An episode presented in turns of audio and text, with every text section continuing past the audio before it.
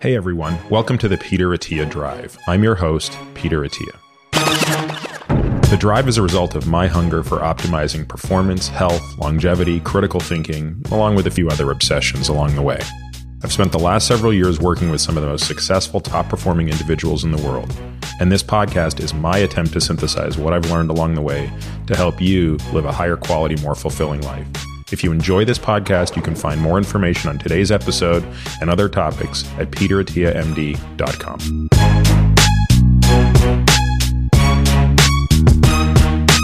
Hey, everybody, welcome to this week's episode of The Drive. I'd like to take a couple of minutes to talk about why we don't run ads on this podcast and why instead we've chosen to rely entirely on listener support. If you're listening to this, you probably already know, but the two things I care most about professionally are how to live longer and how to live better. I have a complete fascination and obsession with this topic. I practice it professionally, and I've seen firsthand how access to information is basically all people need to make better decisions and improve the quality of their lives. Curating and sharing this knowledge is not easy, and even before starting the podcast, that became clear to me. The sheer volume of material published in this space is overwhelming. I'm fortunate to have a great team that helps me continue learning and sharing this information with you. To take one example, our show notes are in a league of their own. In fact, we now have a full time person that is dedicated to producing those, and the feedback has mirrored this. So, all of this raises a natural question How will we continue to fund the work necessary to support this? As you probably know, the tried and true way to do this is to sell ads.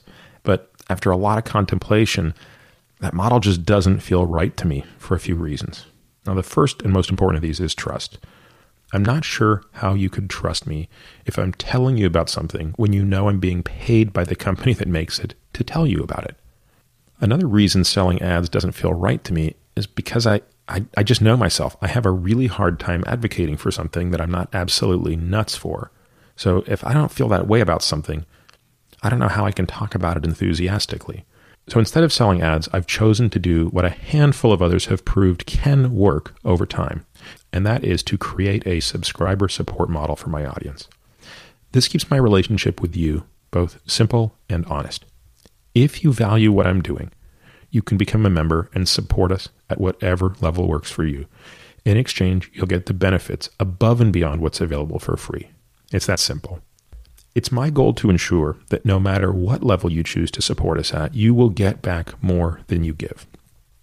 So, for example, members will receive full access to the exclusive show notes, including other things that we plan to build upon, such as the downloadable transcripts for each episode. These are useful beyond just the podcast, especially given the technical nature of many of our shows. Members also get exclusive access to listen to and participate in the regular Ask Me Anything episodes. That means asking questions directly into the AMA portal and also getting to hear these podcasts when they come out. Lastly, and this is something I'm really excited about, I want my supporters to get the best deals possible on the products that I love. And as I said, we're not taking ad dollars from anyone, but instead, what I'd like to do is work with companies who make the products that I already love and would already talk about for free and have them pass savings on to you. Again, the podcast will remain free to all, but my hope is that many of you will find enough value in one, the podcast itself, and two, the additional content exclusive for members to support us at a level that makes sense for you. I want to thank you for taking a moment to listen to this. If you learn from and find value in the content I produce, please consider supporting us directly by signing up for a monthly subscription. This week I had the pleasure of interviewing two people, Dr. Avrum Bluming and Dr. Carol Tavris. And if Carol's name sounds familiar to you, it's because it should. I've spoken about her often, as she is the author of one of my absolute favorite books, Mistakes Were Made, but Not by Me. And if you haven't read it, I recommend you hit pause now, go and buy it, come back. Carol's a social psychologist and an overall great skeptic. Her collaborator in this project, which we'll get to, is Dr. Avrum Bluming, who's a hematologist, medical oncologist, and an emeritus clinical professor at USC. He's also formerly a senior investigator at the National Cancer Institute. The book we discuss today is their most recent project, a book called Estrogen Matters, which, as its name suggests, is a book about hormones. In particular, it's a book about hormone replacement therapy in women. Now, I realize at this moment about half the people listening to this, i.e., those of you who are guys, are thinking, do I really need to listen to this episode? And the short answer is, I think you do. At the very least, if you know a woman or care about a woman, you should be listening to this episode. Why? Because in many ways, this topic has created as much confusion and generated as much bad information as any topic in medicine. And yes, I am including nutrition science, which is the absolute bottom of our understanding of science and the sort of parallels between the story of HRT and the nutritional guidelines in the 70s and 80s is almost uncanny. And that comes across during this interview when Carol and Avrum tell a story that I, I had either forgotten or didn't know. The book is written in, I think, a very clear way. And I do recommend that anyone who is interested in this topic, you know, not just take our word for it in this episode, but instead get the book and go through the references. I spent a lot of time utilizing my team to help prepare for this interview because as familiar as I am with this topic, and I think I'm more familiar with this topic than most physicians, I still felt the volume of information was just so great that I wanted to make sure I had gone back and read all of the studies in preparation for this. And in many ways, I'm glad I did because it allowed us to really get into some of the details here and hopefully do so in a way that isn't confusing for you, but rather at least opens the door to your thinking about this. This is a very polarizing topic. It is almost a religion. So you will see that there are people on both sides of this that are pure zealots. And Unfortunately, that just makes it that much more difficult to sort of interpret the literature on this. But in the end, you will have to be the judge of this. It is certainly my view, and I don't hide that view anymore, that most women do benefit from being on postmenopausal hormone replacement therapy. But not all women do. And I think one of the challenges for physicians and patients alike is trying to stratify which patients will receive much more benefit than the risk that's posed to them. And of course, perhaps as importantly, identifying the patients for whom the risk is outweighed or is disproportionate rather to the benefits. The interview largely covers the subject material covered in their book, which is to say the history of hormone replacement therapy, the impetus for the Women's Health Initiative, a very serious critique of not just the initial publication, but the subsequent publications, and then a little bit of a deep dive into each of the clinical conditions for which hormone replacement therapy should at least be considered. And of course, I think the most important of these is in not just cardiovascular disease, which gets a lot of attention, but neurodegenerative disease. And I think Avrum makes a very compelling case for that. So without further delay, here's my interview with Dr. Avrum Bluming and Dr. Carol Tavris. Before we get to this week's episode, I want to remind everyone that one of the benefits of being a subscriber is a discount program that we've created. Now, the purpose of this was to take the money that companies have offered to pay for advertising and say, look, instead of doing that, I'd rather just talk about the companies that have products that I love and use without being paid to do so and say, take that money that you would have given us in advertising and pass that on to discounts as listeners. So the first one's coming out this Wednesday. And if you're not a subscriber yet, that's okay. You've got plenty of time to sign up. Head on over to peterattiamd.com forward slash subscribe, where you can have access to this discount and future discounts. And now let's get to this week's episode with Carol and Avrum. Hey guys, thank you so much for making the trip down from LA today. We're happy to do it. This is one of the topics that I have been meaning to explore so deeply over the past two or three years through what was originally going to be a multi part blog post and a number of other things. And there always was a reason not to do it. And then you and I spoke about a year ago, Carol, and I said, Carol, I'd love to interview you about mistakes were made. And your response was, I can't talk about that book anymore. I'm so tired of it. All I want to do is think and, you know, think about this new thing that I'm really excited about, which is estrogen matters. And I must admit, I was embarrassed at that point to acknowledge I didn't realize you had been working on it, even though I had read the paper that you guys had written in 2009, which we were talking about a few minutes ago. So it was sort of an aha moment for me. And I was delighted because I thought, well, you're going to do a much better job than I would have done, you know, because you're going to put so much more work into it. So I guess for the listener that's not familiar with you, Carol, let's start with you, Carol. You're a psychologist, Social psychologist. social yes. psychologist. What's a social psychologist writing about estrogen for? My lifelong interest has been in bringing good scientific research in psychology and medicine to public attention. And as you well know, this is an effort that is not always greeted with huzzas and cheers. And thank you ever so much for showing us that our beliefs are wrong and are time to be replaced. But it's my lifelong quest, and that's what I do. And that's, of course, what mistakes were made, but not by me, was about why it is that people resist new information that is better to know, that is beneficial, that improves our knowledge. And that's been my life work. And as a social psychologist, I have always been interested in the barriers to critical thinking and the reasons that people do not accept information when it is in their best interest to do so. So, knowing Avrum Bluming for as many years as I have, we have discussed over the years how our shared interest, his in medicine and mine in psychology, uh, reflect the same concerns. What happens when research calls into question some established belief that is widespread in our society? You know, I know I've told you this before, but I'll, I'll, I'll repeat it that mistakes were made, but not by me, is would certainly be on the list of the three books I have recommended and or gifted the most.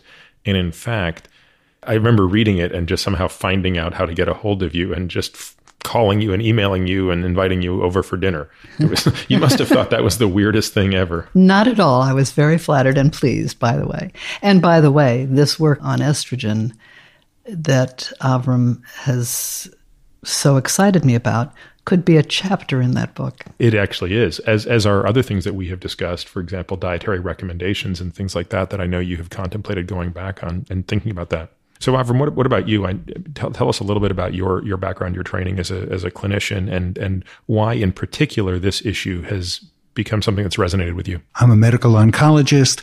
I've spent over 50 years as a medical oncologist, and my reason for going into the field was to help people live as long and as well as possible, enlisting them, helping to decide how best they should be treated. And breast cancer constitutes about 60% of my practice. And I've watched the progress in breast cancer, very happily noting how many people we now cure. And in fact, our early breast cancer now is about 90% curable. And I found that while I was making a lot of people better in terms of the cancer, I was making them worse in terms of the symptoms associated with the treatments they got. And when you treat something for that long, you want to understand what it is so that you can treat it most effectively.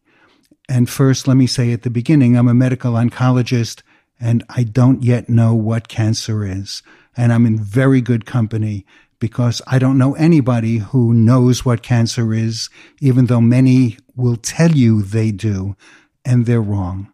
And so it was important that I challenge every assumption on which my practice was based, and I've done that continuously. And the major assumption dealing with breast cancer is that estrogen causes breast cancer. And it doesn't. And almost everything we've done in the treatment of breast cancer is based on that assumption. So that women have been denied estrogen for at least the last 30 years, but especially since 2002.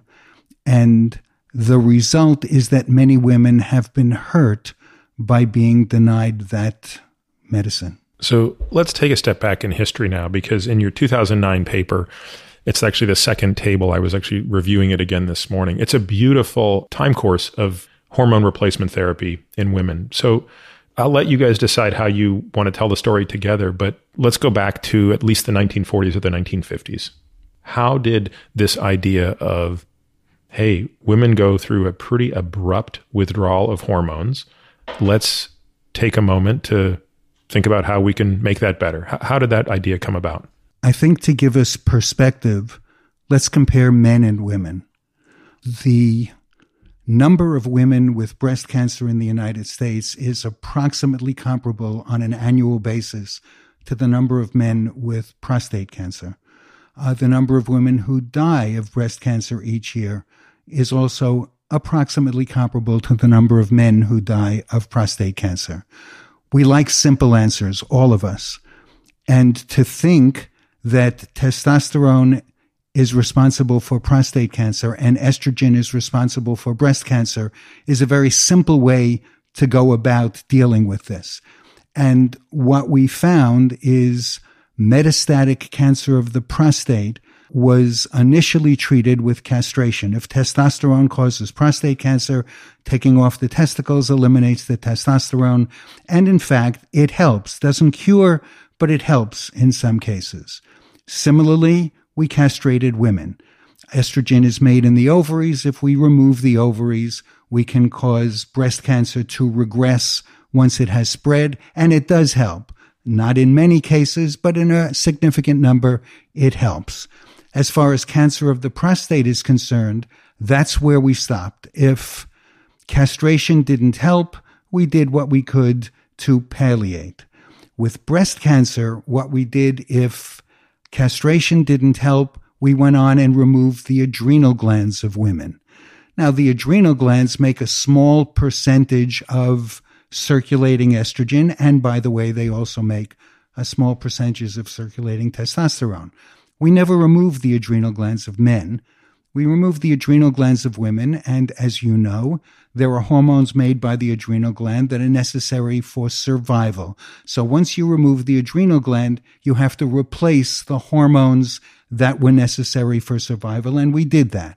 If the adrenal gland removal didn't work, we then would take out the anterior pituitary gland at the base of the brain because that gland produces a hormone that stimulates either the ovary or the testicle to make the responsible hormone. And so we used to do hypophysectomies. And while I was in practice, we did that. And as you know, the anterior pituitary makes many hormones that are necessary for survival. So we had to replace many of those hormones. And we didn't really help too many women with that. Let me reiterate we did nothing like that for men. And we hurt a lot of women by doing that. We did it with good intentions, but we hurt them. What we then found is when women had breast cancer, because we were concerned that it might come back, we prophylactically removed their ovaries, saying, well, if estrogen causes breast cancer, this will help prevent it from coming back. And we tested that with seven different studies. None of those studies showed that it worked. Did we ever treat men by prophylactically castrating them? Never. And we never will, because men still control medicine by and large. So we were doing a lot with good intentions and hurting women. We then were looking at what estrogen is capable of doing. And this goes back to your question back in the 1940s, there was a book written called Feminine Forever that essentially said, well, women should take estrogen forever and it'll be a, an eternal fountain of youth. That's not true. That book was oversold. The doctor who wrote that book was paid for by the drug company who made estrogen. And we didn't know that until his son told that to the press after he died. But estrogen did do some very good things. And what we found estrogen is capable of doing is first, estrogen can relieve the symptoms of menopause. The way menopausal symptoms are viewed as well, it's hot flashes and night sweats, and it'll usually last a year or two. And tough it out, lady, and you'll get through it. In point of fact, there are many symptoms associated with menopause that aren't just hot flashes and night sweats. It includes palpitations. It includes cognitive decline. It includes joint pains, sleep disturbances. Yeah, right. Lots of things. And it usually lasts about seven and a half years, not two years. And in some women, it goes on for decades. And women are taught to suck it up and deal with that. Estrogen is also capable of reducing significant heart disease by up to 50%. There was an article in the New England Journal of Medicine in 1991 by Goldman and Tosteson that said, time for action, not debate, saying if women took estrogen, they would live longer, they would be healthier. That was 1991. And we now know that estrogen has been shown repeatedly to help diminish the risk for significant heart conditions. So let, let's pause for a moment because I want to make sure that people listening to this, and um, I hope it's not just uh, women, but it should be men as well. Unless you're a man who finds himself not knowing any women, then maybe you won't listen to this. But let's explain what these hormones do a little bit. So there are not many papers that I have printed out in my office because we just don't print papers up that much anymore. You know, we don't physically have a paper copy. But there are a handful that I have printed up. And one of them, of course, is the WHI, both the 2002 and then some of the republications, because I do like to show people the actual data, which I think speak for themselves. But another thing that I have printed up is the hormone cycle for a woman during her reproductive years. And I started doing this about three years ago, and I was surprised how many women didn't know what estrogen was doing in their body, how it would rise during the follicular phase, peak during ovulation, decline during luteal phase, and come up for a second bump before declining at their period. And similarly, how progesterone would, would follow a similar thing. Now, we're going to link to images of that in the show notes. But the point I want to make is, you know, women go through this for what, 35 years of their lives, maybe longer, maybe 40 years of their lives. And I guess I was just surprised that I remember having a, a, patient who was complaining of horrible PMS. And so I said, well, it has to do with the reduction of progesterone. And in some women, the fall of progesterone during the end of the luteal phase is so rapid that for reasons we don't understand, that's going to produce a change in something. And you can ameliorate that by doing X, Y, and Z. And the woman looked at me and she was like, this is incredible. Like, you've made me feel like I'm not crazy because you've shown me this graph that explains what's happening with my progesterone levels. So I do want to make sure that someone listening to this spends a moment to understand what we're actually talking about. You have these hormones that we're going to hear, you know, we're going to talk about luteinizing hormone, follicle stimulating hormone. You've alluded to these already coming out of the pituitary, telling the ovaries to make these other hormones. And, and really, is it safe to say, at the risk of oversimplifying, the reason it seems that women only experience this during a finite period of their life is that's kind of when evolution wanted women to be able to reproduce. Without this cycle of rising estrogen, progesterone, falling levels, women wouldn't be able to reproduce. Is the risk of oversimplifying is that a fair statement of why they have we have this finite window? Finite window of during which time women have these hormones versus oh, men oh, who have kind of, you know, men have a much more gradual decline in their reproductive hormones. This is a crucial thing to say, Peter. This is really important. This was something I didn't realize until we began working on this book. I assumed that in menopause, estrogen declines. I think that's the way women see it. It just declines the way testosterone declines in a slow, moderate way. No, estrogen plummets to 1% of what it was before menopause. I think most women have no idea that it's that great a drop in estrogen levels. And no wonder that many of the symptoms that women have, which by the way include depression, and they attribute it to, a well, it's a midlife crisis I'm having. No, it could be an estrogen depletion crisis as well. And so I think it's really important for women to understand that this is not just a, a little fall off, it's really a, a major drop. I want to add one thing here to this because, as the social psychologist of this duo, what interests me is the way women have been given false information for so many years about so many aspects of their reproductive cycle and experience that it's no wonder that many women have a great skepticism about what medicine has to offer them in reproductive issues. Just what Avrum was saying about there was so little hesitation in cutting women up and removing this part and removing that part. Let's try this other thing. Things that would never have been tried with men, that men would just never have agreed to. And so women have had an understandable skepticism about the medical establishment's advice. And starting with Feminine Forever, Robert Wilson's ridiculous song of praise to estrogen, women began to think, well, you know what? The hell with all of you on this. Estrogen is, I don't need it. It doesn't make me feminine forever. And who dares to think that I need to be feminine forever in that traditional way? And menopause is just a natural phase of life and I can deal with it as I dealt with the onset of menstruation. So what I want our conversation to bring here is an understanding of why women have been kind of whipped back and forth on whether estrogen is good for them or bad for them. And tying on to that, we left out another grotesque example of this, which Sid Mukherjee has written about so eloquently in The Emperor of All Maladies, which is the radical mastectomy, which ties into all of this. You know, Avrum, the points you brought up a moment ago, I wasn't even aware of the pituitary resections. I was aware of the oophorectomies, of course. I had no idea they were resecting adrenal glands, which strikes me as ridiculous, but to actually resect the pituitary gland, I mean, that's macabre.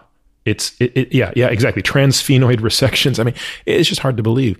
And yet, lost in that story, which should be added just to complete the sentences, and up until Bernard Fisher came along, it was viewed as completely nonsensical that you would do anything other than disfigure a woman with breast cancer by removing every piece of tissue above her rib cage. It's an interesting point you raise, right? Which I never really had contemplated, truthfully, which is could that have taken place if the roles were reversed gender wise? I'd never really thought of it. Think also about hysterectomies, the routine use of hysterectomy on the assumption that a woman, once she's had her children, doesn't need to have her uterus. And by the way, since we're removing your uterus, let's remove your ovaries as well, because what the hell, they're just there. Let's take them out as if they have no function that casual attitude of let's just get in there and get rid of it. And the term hysterectomy, you want to maybe provide a bit of context for the listener on what that means? Well, hysteria was thought to be caused by the wandering womb, which detaches itself and wanders through the female body, causing mayhem and despair. Yeah, yeah, part of our more ludicrous notions about the female body. The point is, women weren't treated fairly, and they're still not being treated fairly. And just to amplify one point I made, uh, I mentioned that uh, estrogen can significantly decrease the risk of heart disease. What many women tell me at that point is, well, old women die of heart disease, young women die of breast cancer. I'd rather not take estrogen if estrogen causes breast cancer. And the, the answer to that is twofold. First, estrogen does not cause breast cancer, and we'll get into that in detail. But more than that, in every decade of a woman's life, the incidence of death from heart disease is greater than the incidence of death from breast cancer. I, I want to reiterate this point. It's it's like you were reading my mind in preparing for this discussion. I, I did something I normally don't do. I normally don't put as much time into prep, but this is such a data driven discussion and, and, and the data are just so voluminous that I I really had to spend a lot of time preparing and, and my team helped me greatly. But I have a chart that we will include in the show notes, which makes your point very eloquently. If you begin at the age of 25, you take a cohort of 25 year old women and you forward looking project their 10 year mortality from breast cancer and from cardiovascular disease by decade, I'm going to read off the difference in favor of cardiovascular disease. So if the number is greater than one, you'll die more likely to die of a heart attack than breast cancer. If it's less than one, more breast cancer. Starting at the age of 25, going up in five year increments with a 10 year forward look. 3.5x, 3.5 times more likely to die of heart disease. 2.4x, 2.1x, 2.3x, 2.5x, 2.8x, 2.4x, 2.1x. We're now at 35 years old. 2.3, 2.5, 2.2, 3.3 by 55, 4.1 by 60, 5.6 by 65, 8.1 by 70, and 12.4 by 75. When you do the math on aggregate across lifetime, it's 7x difference in favor of cardiovascular disease over breast cancer. Where are the red ribbons? Heart disease kills more women than the next 16 causes of death, including all forms of cancer, AIDS, and accidents. The other thing people listening to this know how near and dear heart disease is to my heart because it is the number one killer for both men and women. There's another area where I think women get a bit of a short straw here, which is women present with heart disease quite differently. Do you want to say something about that? Sure. The typical presentation of a man is crushing chest pain, pain that goes down the left arm, starting at the left shoulder. Women can often present with an upset stomach. Uh, and because we generally don't think of women as suffering from heart disease, the diagnosis is initially missed quite often, although doctors are getting more and more sensitive to that now. All right. So I, I took us off a bit of a detour. Carol, your point's a great one. I want to come back to make for the first time in my career because I don't treat many women going through menopause, but any woman who's a patient of mine who's going through it, I'm going to be a part of it. But this past year, I got to see firsthand how quickly a woman can enter menopause. Because if you happen to do labs on women frequently enough, you can see the drop. So I had a patient who, in August of 2017, I, I, like to check labs on what would be day five so I can really standardize where the FSH and estradiol should be. She had what looked like completely normal levels. Her FSH was, you know, something in the neighborhood of 10. Her estradiol was maybe 90. She was starting to have symptoms though. So I said to her, look, you are very likely in a perimenopausal state. I expect you will enter menopause in the next three or four years. She was probably 47. Rechecked her blood in November. Her FSH was 68. Her estradiol was unmeasurable. I rechecked the labs because I couldn't believe it. Same result. Reached out to one of my mentors, a gynecologist named Riley Lloyd in Chicago, and I said, Riley, what has happened here? And he goes, You just happened to see her fall off the cliff. This happens all the time. It's just we usually aren't looking at laboratory tests that frequently. So it's an interesting point, and I'm glad you emphasized it. And also, you know, you cannot say exactly at what age. One of the women we describe in the book who wrote a blog about this, Katie Taylor, who said, she was 42. She was extremely depressed. She was having all sorts of symptoms. She was treated for her depression with antidepressants. That didn't do anything. Her doctor said, maybe you should quit your job. That will help your, your stress levels. Oh, sure. Um, and fortunately, her father uh, is a leading breast cancer specialist in England. And he said, you know what? You could be in perimenopause. And she was. And she was. So many of the symptoms that women begin to develop in their 40s they don't associate with menopause. Muscle pain sends them to rheumatologists, and depression sends them to therapists, and fighting with their spouses sends them to family therapy. And they don't think that their changes of menopause might be involved. I want to say, by the way, that I am one of the minority of women who sailed through menopause with no symptoms, and my mother as well.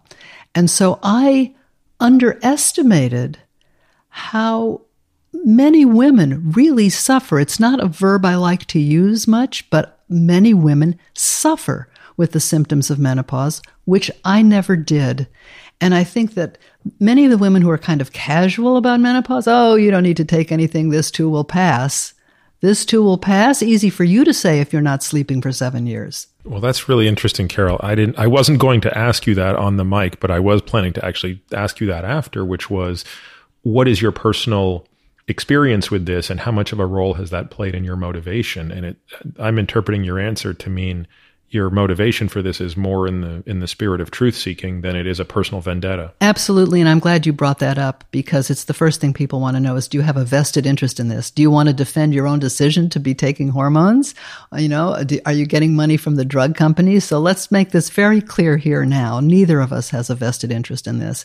Neither of us has taken any money from drug companies. I have been a vociferous critic of big pharma and a lot of its manipulations of uh, research and its inflated claims. And no, I don't have a personal interest in defending HRT. In fact, as a feminist psychologist for many years, I was really critical of the kind of take it for granted assumption that once a woman hits menopause, then you got to f- fill her tank with hormones to get her back to being a real woman. I was very critical of that, which was easy for me to do when I was 35. And Avrum, I, I want to just maybe give you the chance to say the same sort of thing. You've obviously provided a, a CV that provides an interesting explanation for why you would care about this, given the volume of patients you would have taken care of. But is there something more personal? Was there a particular patient that sort of broke your heart, in term, meaning the experience that she went through broke your heart, and is something that you think about a lot as you're on this crusade? Some particular thing, no. But in fairness, let me tell you that when my wife reached 45, she had breast cancer and she was treated by me with chemotherapy. and she went into menopause. And unlike Carol, she was very symptomatic and she didn't complain for two years. She had the night sweats, the difficulty sleeping, the joint pains, the palpitations, but women are supposed to suck that up and take it, and she did. And then she started to find that reading, which is her passion, was now being challenged because when she'd read a book, she couldn't remember what she had read two or three pages before. She did numbers in her head. She's one of the smartest people I know. And she was unable to remember telephone numbers. And that's when she spoke to me. And she is one of the first people I put on a study, which we'll get to later, uh, which is a study of hormone replacement therapy in women with a history of successfully treated breast cancer. And it took about two weeks, and she was back. And she would never go off them. So, I guess while we're on that topic, I'm going to tell my story of why I started to care about this so deeply. A woman came to me about five years ago who had survived an ERPR positive breast cancer. So, for the listener, that means she had a breast cancer that showed sensitivity to estrogen, progesterone. Um, it was not HER2/neu, I believe. So, it was ERPR positive, HER2/neu negative. She was very young. She was probably in her early 40s at the time of this diagnosis.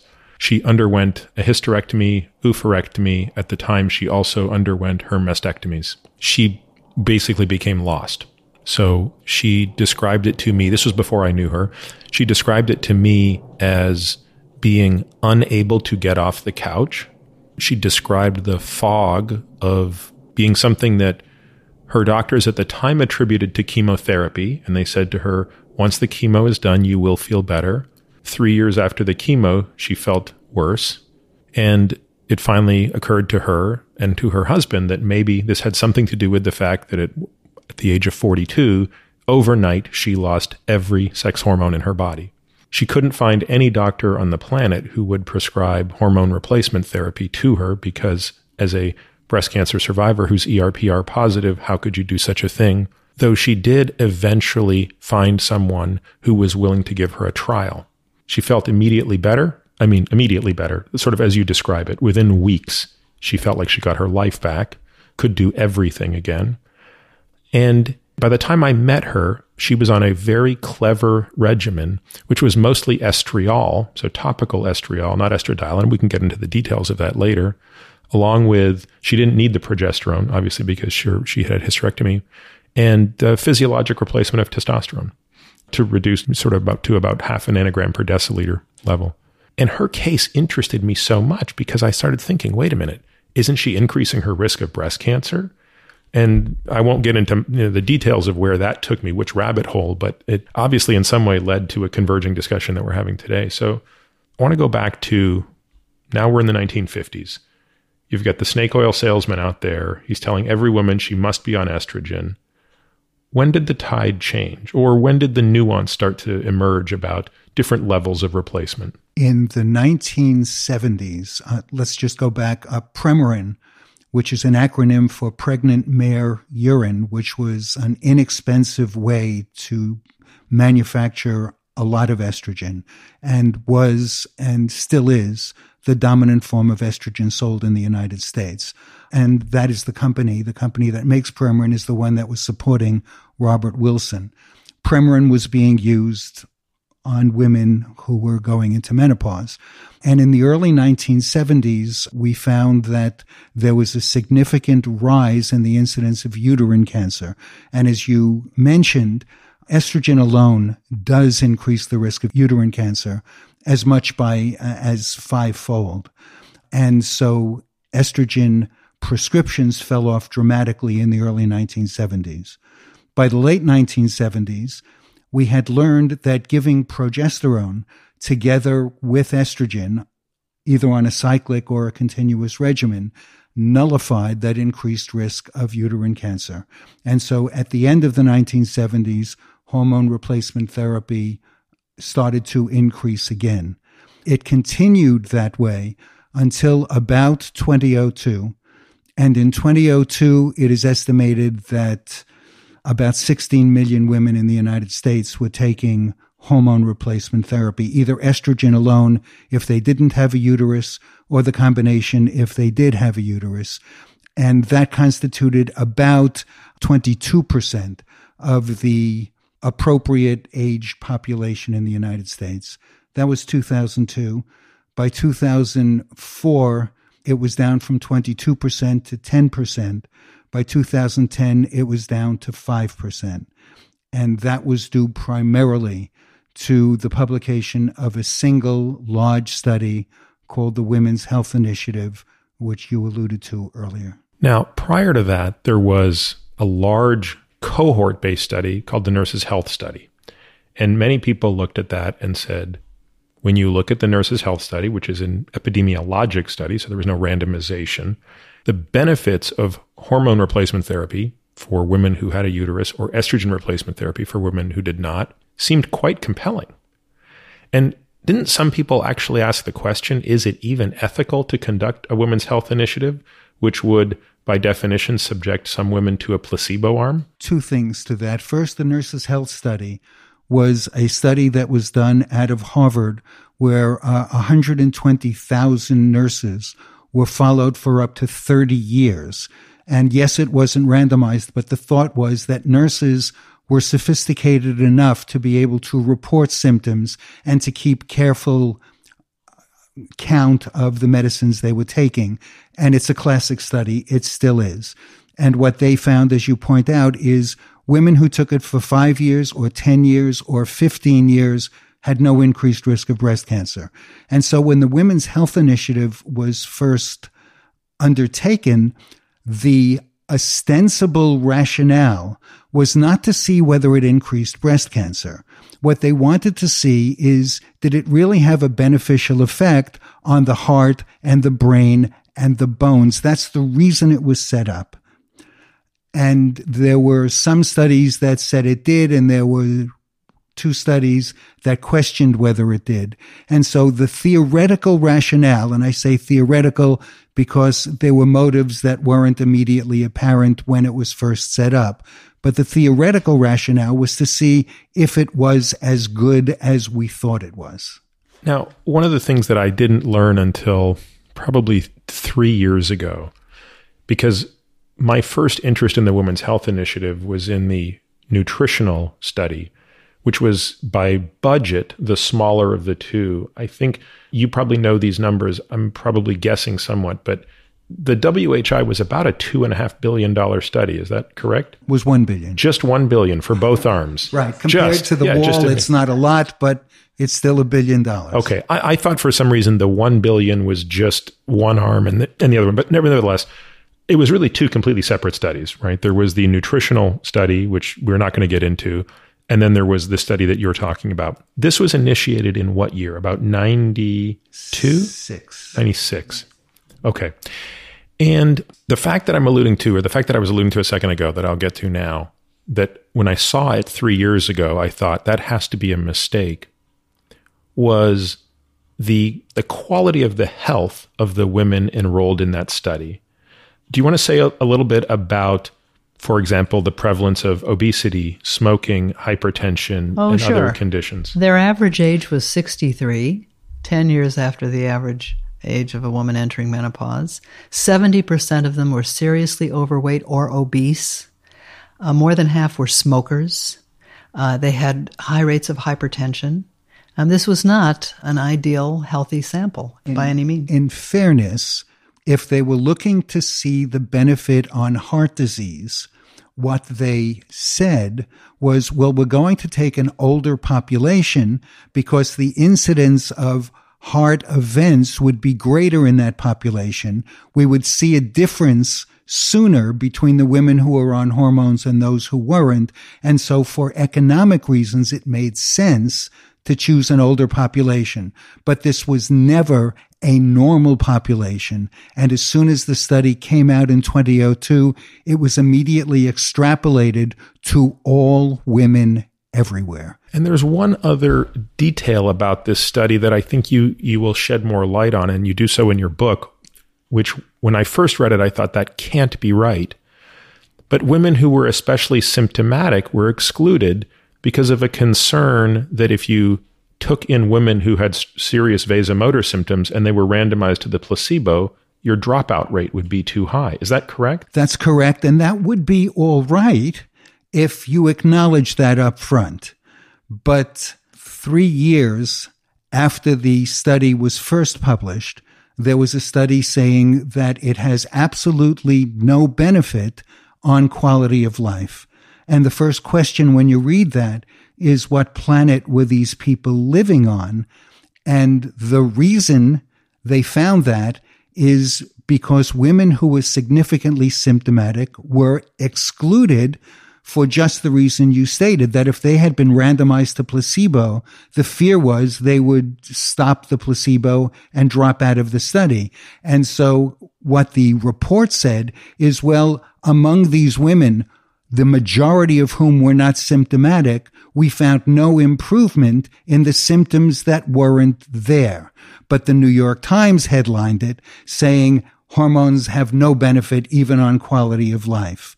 By the way, the 13% of the women who were symptomatic had a significant improvement, but they were lost among the entire population. Yeah, you, you would have been very statistically underpowered to catch them because yeah, they represent such a small subset of the cohort. Let me let me just give you one bit of, of history here. When the Women's Health Initiative, it did one of these stop the presses thing, you know. We've found this increased risk of hormones on uh, breast cancer, so we have to stop our study immediately and have press conference and announce this this uh, this terrifying finding. Okay, and I remember clearly Avrum calling me up and saying, "Carol, they're announcing." This alleged increase in the risk of breast cancer, number one, the journal article in JAMA has not even been published yet. You could not go directly to the journal itself and look up the findings for yourself. This is a big no no in scientific communication and publication. But also, the increased risk, this alleged increased risk of breast cancer was not statistically significant. It wasn't statistically significant. In my business, you don't get to go into publication and say, gee, you know, we didn't get any significant results here. We found something that looks problematic or interesting and maybe we need to do more research, but not significant. And that's what really first gave us pause. Why are they heralding this strange finding for what purpose and why are we wanting to scare an audience in advance of actually offering the real data? And that's what got our skeptical neurons flaring. I want to come back because we're going to go really deep on the difference between absolute risk, relative risk, the difference between the CEEs versus the CEE plus MPA. Group. I want to go deep on that. But I want to pause here for a moment to ask you an honest question, which is you hear this and it stinks of conspiracy theory, except that I'm the most anti conspiracy theory guy out there. I typically attribute to incompetence rather than malice. You know, I mean, like it's Oswald killed Kennedy. There's no two ways about it. We don't want to believe that. We want to create a bigger narrative because Kennedy was so significant and Oswald was so insignificant. But the reality of it is, conspiracy theories almost never hold up. Was there a conspiracy? I mean, I, am using the word loosely, and I'm trying to. It's I'm asking it in a loaded way. But when you look back at it through the lens of what we know today, it seems improbable that this cluster could have taken place. I think they were behaving just like scientists who went into this research with a strong belief that HRT is harmful to women and in particular increases the risk of breast cancer. Jacques Rossouw, who was the cardiologist who led the Women's Health Initiative, had published an article in, I don't remember which 1996. medical, 1996, basically saying it's time to bring the HRT bandwagon to a halt the HRT bandwagon. He says too many women are are on HRT. This is not a good thing, and it's time to it's time to stop the rolling bandwagon. So he himself clearly had some kind of bias going into the direction of this study. I don't think it's a it's not a conspiracy. You as a reader of mistakes were made but not by me know that when you go into a research project with a belief that you really are sure of you see in the data what you expect to see in the data. I mean, I remember years ago the first book I ever wrote, which was on anger. In those days, people thought that ulcers were caused by suppressed anger. And I would go and look at these journal articles. These were not malevolent people or fraudulent researchers, but they so deeply believed that suppressed anger causes ulcers that they would say, well, we didn't actually get a significant result here, but it's looking like that's what it would be if it were significant. I mean, really. Let me add two things to that if I can. First, uh, the article says, this is the 2002 article of the Women's Health Initiative, says that this increased risk of breast cancer almost reached nominal statistical significance. I don't know of any other article anywhere that states that. Statistically significant doesn't mean it's true, but it means the finding has a less than 1 in 20 chance of being a coincidence, so it's worthy of investigation. But almost reached nominal statistical significance, that sounds like you're straining to reach a conclusion that you didn't reach. But there had to be other accomplices here. So, on some level, the journals had to at least make a case here. By the way, uh, out of curiosity, why did this end up in JAMA, not New England Journal of Medicine, the initial publication? Any? They've published in both JAMA and the New England Journal of Medicine. Yeah, but the first one, why? The first one was the... JAMA. Hmm. JAMA may have accepted it first, and JAMA came out with the press release I don't know of any other situation where JAMA or the New England Journal came out with a press release before the published article was available to doctors to read. Well, and you saw, of course, in our chapter on this, Robert Langer writing last year. Why he waited so long, we don't know. But he was one of the investigators who revealed the background story about this. There were 40 principal investigators distributed across the country. They were summoned to a meeting to discuss the paper that was going to appear in JAMA. They were told for the first time what this article was going to consist of. It had been written by three members of the writing committee for the Women's Health Initiative. They said, you, you can't do this. And they were told, well, okay, let's see, it's 9 a.m. You have until noon to read this report and offer your criticisms. And at noon, when they offered whatever they could put together in three hours, they were told too late. The article's been published in JAMA and it's at the warehouse ready to be sent out. So for conspiracy? Who? Most of the investigators themselves never saw that first JAMA article. I invited one of those three investigators to come speak at my local hospital several months after the study was published. And he was asked by one of the doctors in the audience about the significance of the findings and how come this was published around the world. It was responsible for a 50 to 70% drop in hormone prescriptions. And yet it looks as though the data aren't statistically significant. What am I missing? The doctor asked. And he was told by one of the three, you know, this is the most expensive study ever done. By the time we're finished, it will cost about a billion dollars. And so if we think we have found something and the results don't quite add up, and this is a direct quote, the statistical police have to leave the room. And the medical audience was aghast. Who were the three writing authors of the study? Rowan Chlebowski was the doctor who's a professor at UCLA who was talking. Uh, Jacques Rossouw uh, was the principal investigator.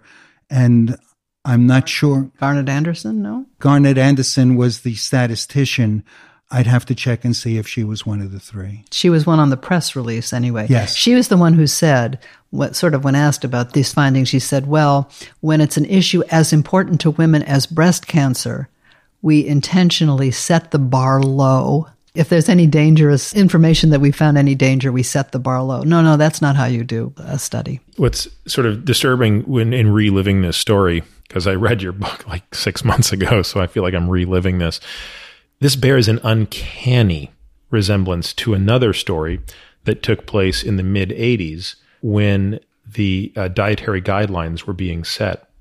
And there was basically an NIH consensus that took place. And I was giving a, a talk. It was a grand rounds at UCSD in 2011, I believe, or maybe 2012.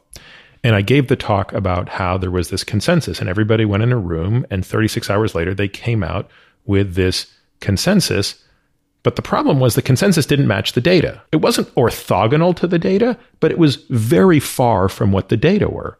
And I believe it was Mark Hegsted, who's no longer alive, who at the press conference said, when asked something about, don't you feel like maybe we need to know the answer a little bit more? And he basically made a similar argument, which was with the stakes being as high as they are, we don't have time to wait for definitive answers.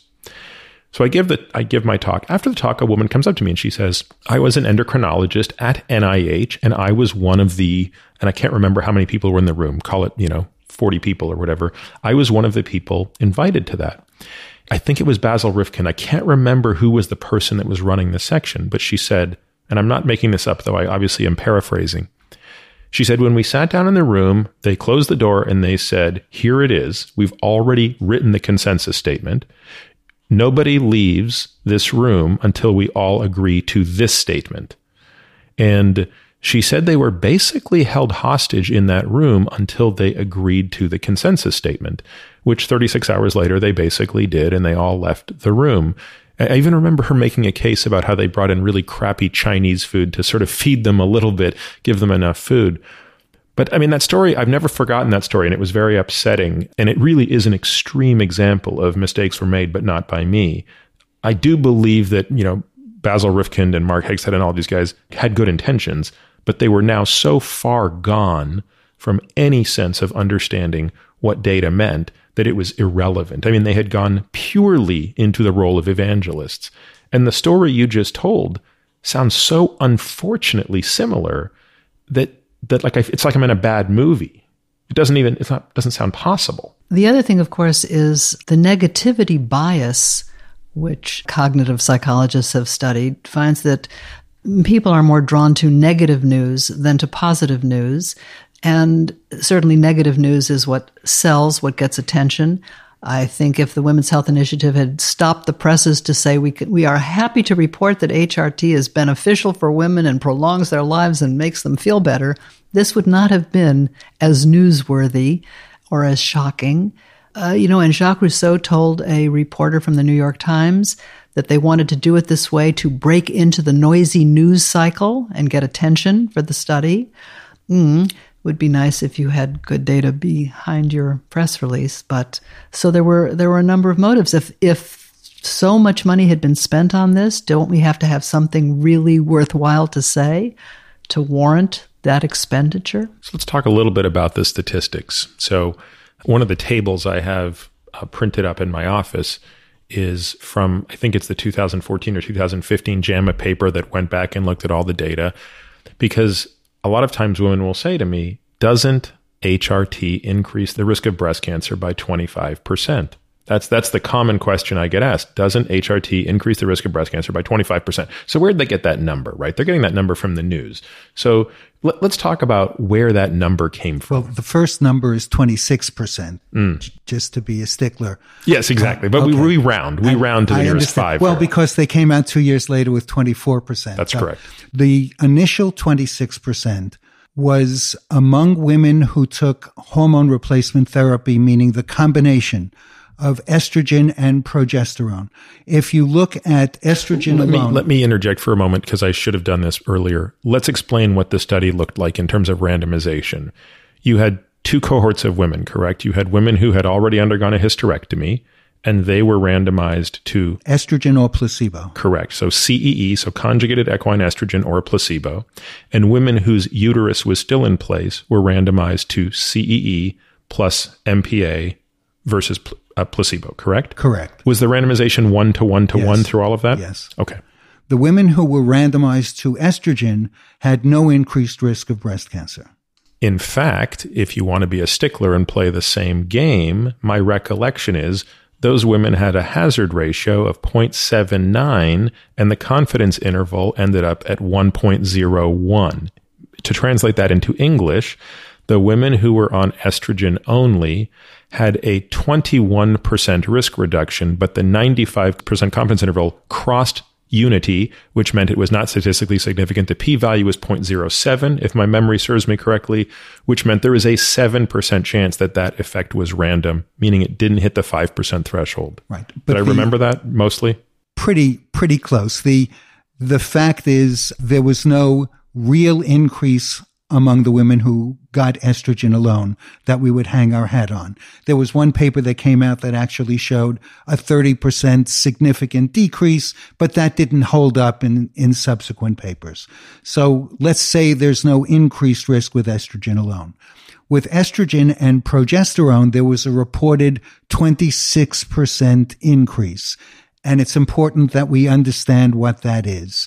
First, that was not statistically significant, so that by scientific standards, we think that could have been caused by chance alone. What was the p value? I don't remember the p value. But it was, you're saying it was, It was not definitely below, it was it was not- above 0.5. Yes, it wasn't statistically significant. But in order for there to be a 26% increase, you have to know what the actual risk in numbers were was for women who got the, the estrogen plus progesterone. So let's hit Well, pause and explain this point. absolute. Yeah, you're going to Well, explain absolute yes, versus relative. Yeah. You're comparing the incidence among women who took the two hormones compared to women who were randomized to a placebo.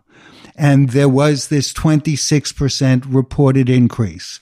Now, you could have a 26% reported increase if you have a real increase in risk, or if your control, the women who were randomized to placebo, had a lower than expected risk of breast cancer.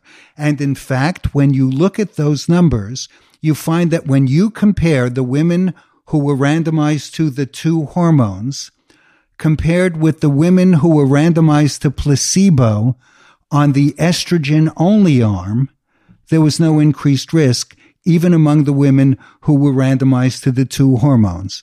It was because there was a lower than expected risk among the control group who were randomized to the two hormones that you had what looked like an increased risk, not a statistically significant one, but an increased risk. What's the best explanation for that? Is there one? Yes. The women who had taken hormones before being randomized on the study, who were randomized to placebo, had a lower expected risk of breast cancer than women who had never taken hormones. If you take the women who had taken hormones before going on the study and remove them from the control group, you find no increased risk when you compare the women who got the hormones with the residual women in the control group. So the women who were taking hormones before the study had a lower than expected risk of eventual breast cancer. They lowered the control group number and they gave you this artificial increased risk that you saw among the women who took the two hormones. Is that clear? Because it's always hard to make that clear. That's an example of the kind of data manipulation that went on to try to create the impression of a real finding that really that really was not there. But Peter, to your question about absolute and relative risks, that's what's crucial here. If I say that eating a grapefruit doubles my risk of bunions, I need to know what numbers we're talking about. If the numbers jump from one person to two person out of a hundred or out of a thousand, that's not a very, you know, I can say it's doubling the risk, but it's trivial. But if the numbers double from 500 to 1,000 in a group of 10,000, then we might have a finding we should be paying attention to. Most studies, epidemiologists, of course, report relative risks where we don't even know. In some cases, we don't even know what the absolute numbers are. Avrum and I were at pains in our book to see when we we would read studies that reported an increased uh, risk of X, Y, or Z, or a reduced risk of something, to see what the absolute numbers were. Are we talking about outliers? Are we talking about a finding that's really statistically strong as well as significant? And in many cases, we couldn't even find what the absolute numbers were. But where we could, we really paid attention. By my calculation, which you can do straight out of the data reported in the Women's Health Initiative, the absolute increase in risk, if you believe the 26% relative increase, it tur- it calculated at about 0.9 cases per thousand or nine cases per 10,000. So Exactly. it was less than 1% absolute risk increase, even if it turned out to be true, which, by the way, to simplify matters, when I'm talking to women about the risks of hormone replacement therapy, I say, as a general rule, consider the Women's Health Initiative your ceiling on risk. This is probably as bad as it would get. And if you would accept that there's an increase of 1% in your risk of breast cancer, and here are all the caveats on why I'm, I, I find that hard to believe, but at least you have a case study here for how bad it could be when, when you stack the deck against you statistically. And against that is what are the benefits to you Well, that's the of point these of- drugs. of- Let's- absolutely, we yeah. have to wait. But even talking about those risks, which we don't accept as real, and there are other studies like the Nurses' Health Study that, as I mentioned earlier, showed that there is no increased risk of, of breast cancer with hormones taken for 5, 10, or 15 years. Even assuming those risks, we know that women who are diagnosed with breast cancer while on hormones have a better prognosis stage for stage than women who are diagnosed not taking hormones. And even the Women's Health Initiative in one of the subsequent papers said that the women who had been randomized to hormones and have gotten breast cancer had a lower risk of dying from breast cancer than the control group that didn't get hormones. This is huge. This is such an important thing for physicians and for women to understand. And it seems so counterintuitive. Women who've had breast cancer, who are to, on HRT, have a better prognosis. This is astonishing. And what's interesting about it is you can dismiss the nurse's health study on that because of the healthy user bias that goes into it. It is easy to say, and I think it's a legitimate criticism, that the women in the nurse's health study who had better outcomes, of course they had better outcomes. They were more health conscious. They were nurses. They were selected, you know, through that process to be that way. So the, the proponent of the Women's Health Initiative will say it's a better study because it was randomized, notwithstanding the, the limitations of that. But it's interesting that in this subset analysis, which is always fraught with its own statistical issues, the finding of the nurse's health study with respect to this point you make still held up. That is to say, I'll repeat it because it is so important. A woman who is on HRT at the time of breast cancer diagnosis has a lower rate of mortality, not just all cause, but breast cancer, if I'm correct. Yes. And if we amplify that just a little, hormones have been used, estrogen specifically, has been used to treat breast cancer. And there have been significant favorable responses. I can't imagine treating lung cancer by increasing the number of cigarettes you smoke every day. And yet, as early as 1944, there were researchers publishing a 25% response rate among patients with measurable breast cancer who were treated with estrogen. If a woman gets pregnant after breast cancer, flooding her body with estrogen, uh, and we used to advise women never to do that, and women disregarded our advice, the pregnancy does not increase the risk of breast cancer coming back. If anything, it decreases the risk of cancer coming back. This is what I find so important and so fascinating, which is the heart of this discussion is to try to puncture the widespread premise that estrogen causes breast cancer. And that's, of course, the great fear. And it's, but it's just an embedded assumption. And here, as Avrum has just described, research from, from treating women with breast cancer or women who are pregnant or women who began menstruating very early, the many directions we might look at women on birth control pills. Do any of those things that increase the amount of estrogen in your body is that a, is that related in some way to breast cancer? And it is not.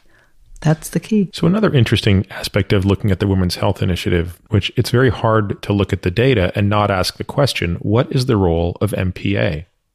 Because when you look at the women who had a uterus, these are women who got estrogen and progesterone, synthetic progesterone, progestin, versus placebo, there was a trend towards a higher breast cancer. But when you look at the opposite, the women who had no uterus and therefore only needed estrogen, the trend was in the exact opposite direction to the exact same magnitude. I mean, it almost looks like you couldn't make it up. There are, they are mirror images of each other. So you have to ask the question what are the differences? And there are two. One of them had a uterus, one did not, and one took synthetic progestin, and one did not. So the question is does not having a uterus or, and or does taking synthetic progesterone make a difference? First, on the synthetic progesterone, it's uh, MPA, medroxyprogesterone acetate, which was used in the Women's Health Initiative because that was the most widely prescribed progesterone available in the United States. First, let me go back to saying that the increased risk seen with the combination was not statistically significant, did not hold up, and was due largely to a problem with the control group. If you accept that, anything we say at this point is speculation and, and irrelevant, really, but I'll take your question. So what has resulted from that is people are saying, well, the problem really isn't estrogen. We'll give estrogen a pass. The problem is progesterone and in fact, this particular synthetic progesterone. Well, I'm not sure there's a problem because the numbers don't really bear that out. But if there is a problem, there are now forms of progesterone which are not synthetic, uh, that are now being advised and used and thus far have not been associated even with any finding of an increased risk of breast cancer. But in addition, progesterone also has been used to treat breast cancer and progesterone works as well as tamoxifen does to treat breast cancer. In a randomized trial comparing tamoxifen to progesterone in the early 70s when tamoxifen was first produced and marketed, progesterone did a little better than tamoxifen, but because in the doses used, it was associated with increased fluid retention and women became nauseated, it lost out to tamoxifen. But it was used to treat breast cancer. There was a study that came out of India by a, an investigator trained in England who found that if he gave an injection of progesterone around the time of surgery to remove primary breast cancer, he significantly improved the prognosis, decreased the risk of recurrence. So making a lot of noise around progesterone doesn't really fit the available data that we have. So, two things. One, I actually had a discussion with Joanne Manson about this a few years ago, which was why did you use that crappy estrogen and progestin? Why didn't you use what we would use today, which is bioidentical estrogen, bioidentical progesterone? And uh, I've always had a lot of respect for Joanne, by the way. I don't know if you guys were able to. Did you interview her for the book? I don't. Yeah, I didn't think so. And she she gave me an answer that I thought was very logical, and you've alluded to it already. She said, "You're probably right, Peter. I mean, I, I think the bioidentical hormones are likely better, but we had to do it with what was available in the we had to test what was being used by the average physician at the time. And certainly people at the time were making some noise that shouldn't we at least use bioidentical human hormones which intuitively makes more sense. But she said a study testing that wouldn't have made sense in the 90s because that wasn't what the average woman was being tested. So that said most women today are using bioidentical progesterone, aren't they? When they're when they're uh, receiving um, hormone replacement therapy. No, they're still using synthetic progesterone? Well, first Premarin. Yes. Let's talk about the estrogen. The word bioidentical is a buzzword. As you know, bioidentical really refers to estradiol, which is the leading circulating estrogen in a woman's body. And there are pharmaceutically prescribed estrogens that are made by significant manufacturers that we have no problem with. And I want to get back to that in a minute. But bioidentical is also used for what is prepared by pharmacists based on prescriptions written by local practitioners where quality control is lacking. There is no clear dose equivalency and every responsible investigator I know wants to make the point that buying something because it's got the word bioidentical, which sounds comforting, is a mistake. Second, Premarin, which is pregnant mare urine, and I say that rubbing your face in it because it sounds so terrible, is the longest studied form of estrogen. And we now have 60 years of data with Premarin. And most of the studies that show the benefit for estrogen are studies that were done on Premarin for the same reason that Joanne Manson gave you. It's the one that was used most often. In addition, Premarin contains at least 10 different forms of estrogen, including some that are the most beneficial forms of estrogen for brain health, which is not present in estradiol or estriol. So that my preference based on data only is Premarin because we have the most data supporting it. Now, as far as progesterone is concerned, yes, micronized bioidentical progesterone appears to be the safest form of progesterone administration. What do you think explains this is a bit of a pivot, but what do you think explains the mechanism of action? So so I'll take a step back and preface this with the following. You alluded to this earlier. Most people intuitively think testosterone must be driving prostate cancer. But the problem is men tend to get prostate cancer when their testosterone levels are at their lowest, not their highest. And men with high testosterone when they're young don't seem to get prostate cancer. So it's just a bit confusing.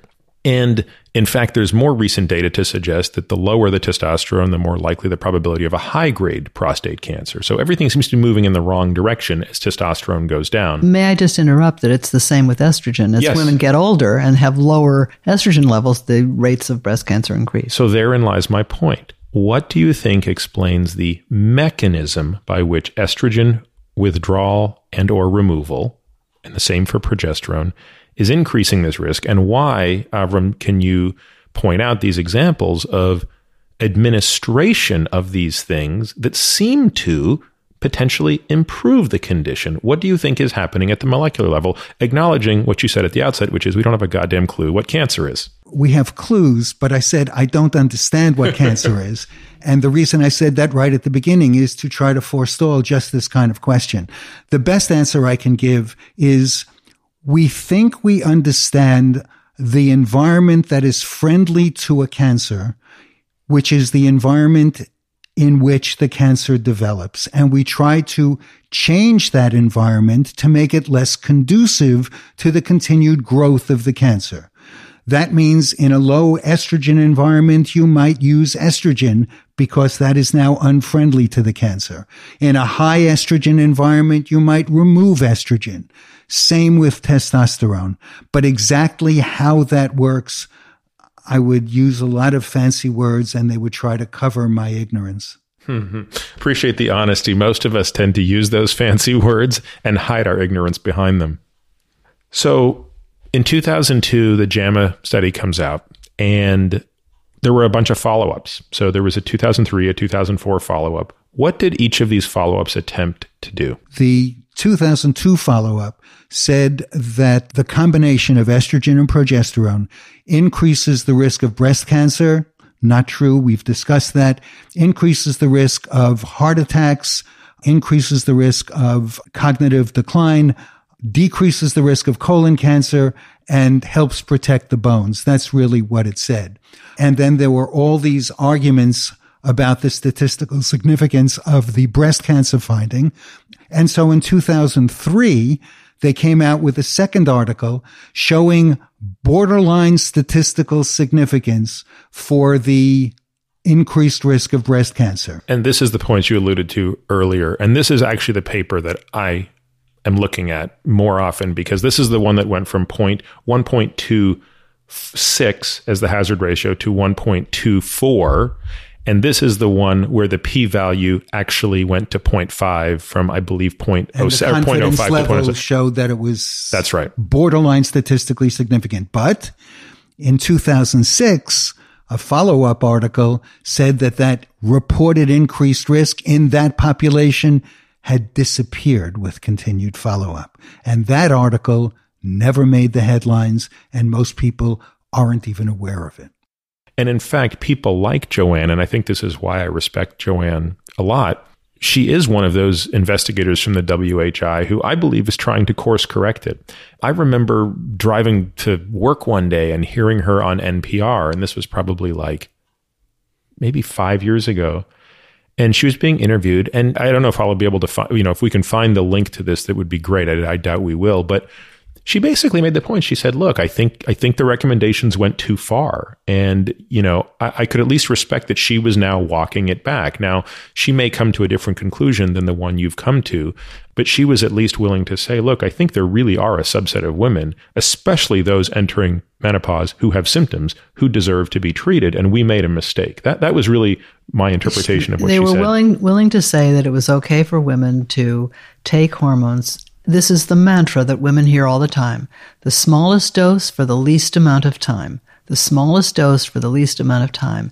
And as Avrum keeps pointing out, there is absolutely no empirical evidence to support that advice. It's a bit like saying, smoke the fewest cigarettes for the shortest amount of time and you'll be, you know, you'll get the benefit of smoking, but without the lung cancer. It's not so, but I think it does represent a compromise in terms of the Women Health, Women's Health Initiative's realization that HRT really was beneficial for quality of life issues for women in menopause. What they were not prepared to do was to consider HRT's benefits over the long haul for women in later years in reducing the risk of osteoporosis, dementia, and heart disease. That they are not willing even yet to suggest that HRT has any prolonged benefits over time. You don't have to go back to NPR. I, I believe it was 2017 when Joanne Manson published a paper saying just what you said. First, yes, we went too far. Second, we found that women who are on hormones had a lower risk of breast cancer, lower death from breast cancer, and in fact, lower death from all causes compared to women who weren't taking hormones. But she didn't endorse the use of hormones. She fell back on uh, the lowest dose for the shortest period of time, which would be okay if hormones weren't so beneficial. A study that came out uh, by Nananda Col from Boston, which we quote in the book, showed that if every woman in the United States took hormone replacement therapy, uh, now admittedly this is before the Women's Health Initiative was published, it would increase the median survival of women by 3.3 years in this country. There's no other intervention I can think of that has such a great consequence for longevity. And Phil Sarrel at Yale, calculating how many women might have died prematurely from heart disease because they went off HRT, was thousands and thousands of women per year. The number he came up with was 50,000 women between 2002 and sometime in the early teens might have died as a result of being taken off hormone therapy. One of the diseases, and I'd like to do this a bit more systematically now because you guys have done in the book such a great job. Your book is organized basically. Once you go through the case you've made, you then basically have a chapter for each outcome. So let's start with one of them. Let's start with the brain. Near and dear to my heart as well. Um, as you think about longevity, you have to think about delaying the onset of dementia. And again, what most people don't realize. In fact, I, it's one of those six things where I remember the first time I learned it, I thought, how did I not know this already? The great divide in chronic disease is Alzheimer's disease. It's the one that disproportionately targets women. So women are two times more likely to die of Alzheimer's disease than men. And let's put that in context for a moment. Can you imagine if, I don't know, women were two times more likely to die of heart disease or of pick a given cancer, pancreatic cancer, you know, something that's not sort of gender specific, you'd be like scratching your head thinking, how is this possible? And so, what's the explanation for that? I'm not going to offer one, but I will offer a hypothesis. The most obvious difference between men and women is not the rate of longevity in women, which would be the knee jerk response to why that's occurring. Women living a year and a half, two years longer must explain it. But those data don't bear out. So, another hypothesis might be women have an abrupt loss of hormones, men have a gradual loss of hormones.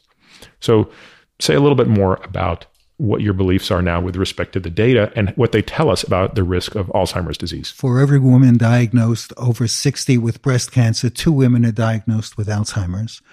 The cure rate for early diagnosed breast cancer is now approximately 90%. The cure rate for Alzheimer's disease is zero. We have treatments for breast cancer that we haven't gone into, but it's not really the subject of this podcast. And there is no treatment for Alzheimer's. If there is one disease that women fear more than breast cancer, it's Alzheimer's. And exercise and diet and uh, mental gymnastics and even a product of jellyfish has nothing to do with preventing Alzheimer's disease. The one potential preventive medication is estrogen, and that can reduce the incidence of Alzheimer's disease by between 20 and 50%, depending upon the study you look at. In that chapter where we review those studies, uh, animal studies, lab studies, real life field studies, uh, randomized controlled studies, the findings converge from all of those directions of research to show the benefits of estrogen on the brain. Barbara Sherwin at McGill, who has studied this question for many years, she's someone from my side of the professional fence, uh, Avrum, a psychologist, and she was asked about taking estrogen for many years and so forth. And she said, You know, I get so cross when people say taking HRT is not natural. She said, What's not natural is for a woman to live to be 85 or 90 years old. And if estrogen is something that can help women to live with healthy mental functioning in those later years, then I am all for it. Yeah, that's a great point you raise, which uh, it goes so much beyond all of this, but that, that really envelopes this discussion. What, what does natural mean? Exactly. If natural means what evolution intended, we're all irrelevant by the time we're my age. I mean, let alone your age, right? I mean, so if we've decided to live in a society where we value living beyond our reproductive years, then why aren't we entertaining things that are quote unquote unnatural? Mm-hmm, exactly. It, it, really is an asinine uh, argument to me, uh, but uh, obviously I'm biased. so are we in that respect, absolutely. So let's now talk a little bit about heart disease because if the increase in breast cancer was this screaming headline in 2002, the second headline had to be heart disease and stroke. As Carol pointed out, with a median age of 63, with 70% of the population overweight, a significant number of whom were obese, with I, half, I believe about 30%, 34% were obese, if yes, I recall. That's right with half of them or 40% smokers and with a significant number having high blood pressure that was treated, this doesn't represent a cardiovascular healthy population. We know that estrogen is capable of causing platelet clumping. Platelets, as you know, are small corks that circulate in the blood that help prevent bleeding by going to a site of bleeding and plugging it up estrogen can cause these platelets to clump. And if you already have blood vessels that are narrowed by pre-existing heart disease, a platelet clump can further narrow the blood vessel and cause a cardiac event. And as a result of that, it is recommended that women with pre-existing cardiovascular disease not start on hormone therapy and the ideal time to start is around menopause, sometime within the first 10 years of cessation of your periods. Now, having said that, that doesn't mean that older women must never take it. In fact, that increased risk of cardiovascular events is seen generally during the first year that a woman starts hormones. Point of clarification that increased risk, but that's after the window of opportunity, 10 years after yes, menopause begins. That's correct. It, there is no increased risk if a woman begins HRT at the time of menopause. With no pre existing cardiovascular okay. disease. This is actually what I wanted to ask you about. So thank you for clarifying this. Let's make sure that the listeners are crystal clear on this. If you take a woman entering the normal perimenopausal to menopausal state, and she has no pre existing cardiovascular disease, and I want to come back to how we'll define that, but let's wait on a moment the data make it pretty clear there's no increase in her risk of cardiovascular disease ongoing. Correct. Not just for five years. Correct. Okay. Case two you take a woman who is, let's just make the math easy, she's 60 years old and she went into menopause at 50. So she has a window now that is 10 years. There is zero evidence that she has existing cardiovascular disease. She begins hormone replacement therapy. How clear are the data that she is also not increasing her risk of cardiovascular disease? Well, it depends on the studies you've done to show that she has no narrowed blood vessels. Let's let's go gold standard to the best of our ability. Calcium score is zero, CT angiogram shows nothing, lipids are beautiful. Then she's probably okay. But let us say we are not here trying to increase sales of hormones. No, no, I understand. That what we want to do, and just to make it clear, is empower women so they not be given some curt answer when they ask about it.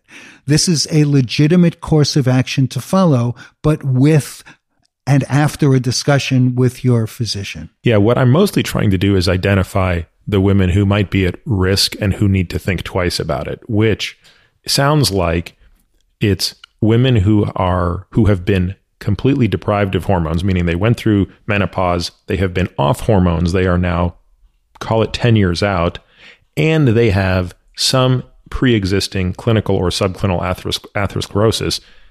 Is their risk only one year after starting therapy and then it returns to baseline? Uh, their risk is highest during that first year, and then it diminishes and diminishes and diminishes there haven't been the kind of studies that I can tell you it returns to baseline, and I, I can't say that with assurance. But the major risk is during the first year.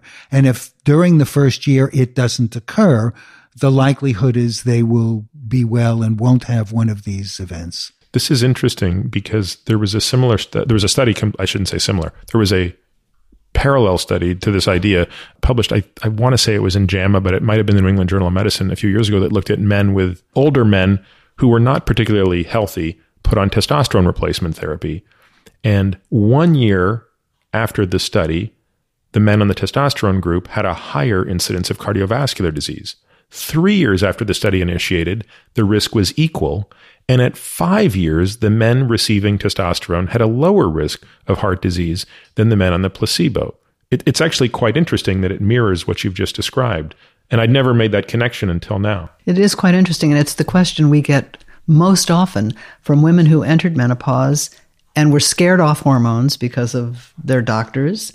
And now 10 years later, or even more than that, they, th- this is one of the most common questions that uh, Avrum gets. Can I go back on it now? I've been off this for, for 10 years. Is it safe to go back on? Because I'm suffering, because I'm having so many symptoms, because I'm really in discomfort and the quality of my life is terrible. I would like to go back on hormones. Is it safe? So we understand the importance of this question and how an individual woman really needs to assess what her particular risks are. And, and Carol, that case study that you you know hypothetically put forth, that kind of flies in the face of what most people think. Most people think a 60 year old woman who took hormones eight years ago and has not been on them anymore can't possibly have symptoms, right? It must be something else. No, they do indeed have symptoms. Avrum said earlier the average length of time a woman has symptoms during menopause is seven years. That's the average. For some women, it's 10 or 12 or 15. Avrum gets letters from former patients saying, you know, I'm in my 70s here or my 80s and I'm having this terrible trouble sleeping and my doctor won't renew my prescription, won't renew my prescription. I'm 78 years old. you know, I'm doing fine on hormones, please. And the minute they go off, their symptoms often return. So let's talk about an area that doesn't seem to have that much controversy, but just for the sake of completeness, let's let's talk about bone mineral density and osteoporosis for a second. First, let's talk about bone mineral density. Bone mineral density is used as a substitute marker for osteoporosis. It is a bad substitute marker. It's the best one we have, but it's not a good test. And one of the ways to explain that is Bone elasticity is what allows bones to bend without breaking and allows us to be active without suffering acute fractures. Bone elasticity is due to the girders within the bone that are made of collagen and that are broad and healthy and bend. The bone mineral density measures the envelope in which those girders are contained. The envelope is the cortex of the bone. And the cortex of the bone is made largely of calcium. To show you what a bad measure bone mineral density is, and I'm sure you know this, Peter, if you give patients fluoride, you will dramatically increase bone mineral density and the bone will become thick and break easily and have no elasticity. And that's not a good treatment for osteoporosis. The best way to check for osteoporosis is to take a bone in the body and put it in a vise and see how much pressure you can exert before the bone snaps. The problem is that well, you know, it's funny. I do that test on most of my patients, but Good. you would be amazed. The, there are a subset of patients that refuse that. Yeah, they refuse that test. Exactly. And we don't have that test yet, although somehow we're able to do it on bridges to predict when bridges will fail. And I'm not sure why we can't do it on bone yet, but bone mineral density is used as a substitute. And we now know that as many women in the United States will die each year of a hip fracture as the number who will die of breast cancer. Wait a minute. That that sounds almost impossible to believe. I'm very sensitive to how often people die of hip fractures. So did you say that in a given year there are as many women who will die from a hip fracture who are obviously going to be much older. That's a concentrated older subset as all women who will die of in breast the United cancer. States who will die of breast cancer. The I don't know that the hip fracture is directly responsible for their death, but approximately 21% of women who fracture their hip will die within a year of the hip fracture. And that number is approximately 40,000, which is the number of women who die in this country of breast cancer every year. Do you know how many men die of hip fractures or sustain hip fractures that within a year precede their death? I haven't looked. So, I mean, we'll look it up, I, I think it's close, but I don't know. And and It is. Okay. and estrogen will decrease the risk of osteoporotic hip fracture by up to fifty percent, better than any treatment available over the long term. And you can well say, well, now we have calcium and vitamin D, for example, and that is and advised. bisphosphonates. Well, calcium and vitamin D first. Then you can turn on television and see women talking about that. And since we just mentioned that the problem is not the shell of the bone, which is fed by calcium and vitamin D, which aids calcium absorption. It is the internal girder network of the bone. In a postmenopausal woman who is not on estrogen, calcium and vitamin D have no protective effect against hip fracture. So let's talk about bisphosphonates, which do help prevent hip fracture almost as well as estrogen does. The problem is if you take them for longer than five years, you have an increased risk of fractures within the femoral shaft. They're called atypical femoral fractures. And that increased risk has been used to say that bisphosphonates should not be used for longer than five years. Whereas you can take estrogen as long as you take it, your bone elasticity and your bone health is preserved. And there's nothing as good as estrogen. Anything you want to add to that, Carol? I think he said it just perfectly. All right, Carol, tell me about colon cancer. What does HRT do to increase or decrease a woman's risk of colon cancer, which is a cancer that, you know, a lot of people don't realize how high that is on the mortality table because its lethality is, of course, nowhere near as bad as sort of pancreatic and lung. But it's it's more lethal than again, it depends on how you define it, but it's going to be more lethal than breast cancer. So this is a big problem. This was almost an unintended or unexpected uh, discovery about the benefits of estrogen in reducing the rates of death from colon cancer. I think it was kind of off the mental chart of is this something we want to even think about as it as being a benefit of estrogen. But a number of significant studies have shown that it does indeed reduce the, reduce the risk of colon cancer. This was one of the few things that didn't, if I, my recollection is, this was one of two or three findings in the Women's Health Initiative that was not really changed over time and not particularly controversial. Is that is that correct? Yes, there are other studies, including the Nurses' Health Study, that showed that. There are many studies that showed uh, 20, 25% decreased risk of colon cancer among women taking estrogen, but we don't know why. I will say here at the beginning with the Women's Health Initiative, the first thing they wanted to say in that those first years was something they called their Global Health Index. Is that what they called it, Avrum? This was supposed to be a sort of an overall measure of uh, health and longevity, claiming that uh, estrogen reduced longevity and increased women's mortality from all causes over the years. I mean, it was quite a quite an exaggerated claim. And over the years, they have been walking back from that one.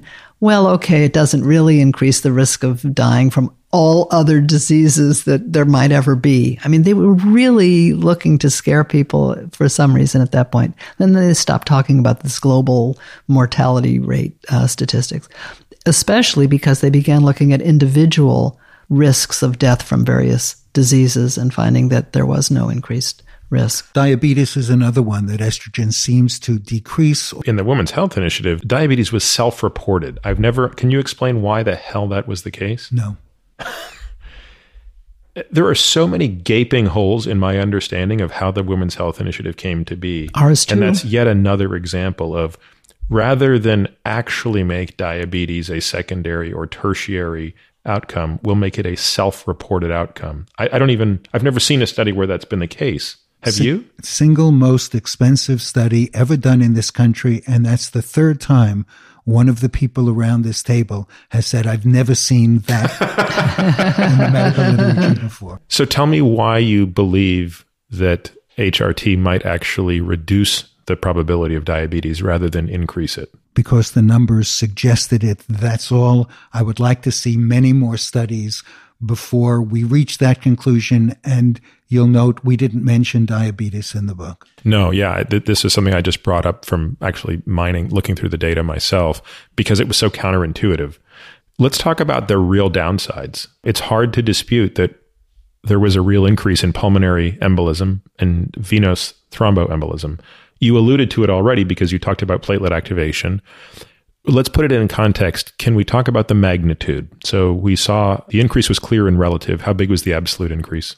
It's very small and a a clot, a thrombophlebitis, a swollen leg because of a clotted vein is usually not very serious unless, as you mentioned, a piece of the clot breaks off, goes to the lung. That's a pulmonary embolus and that can be fatal.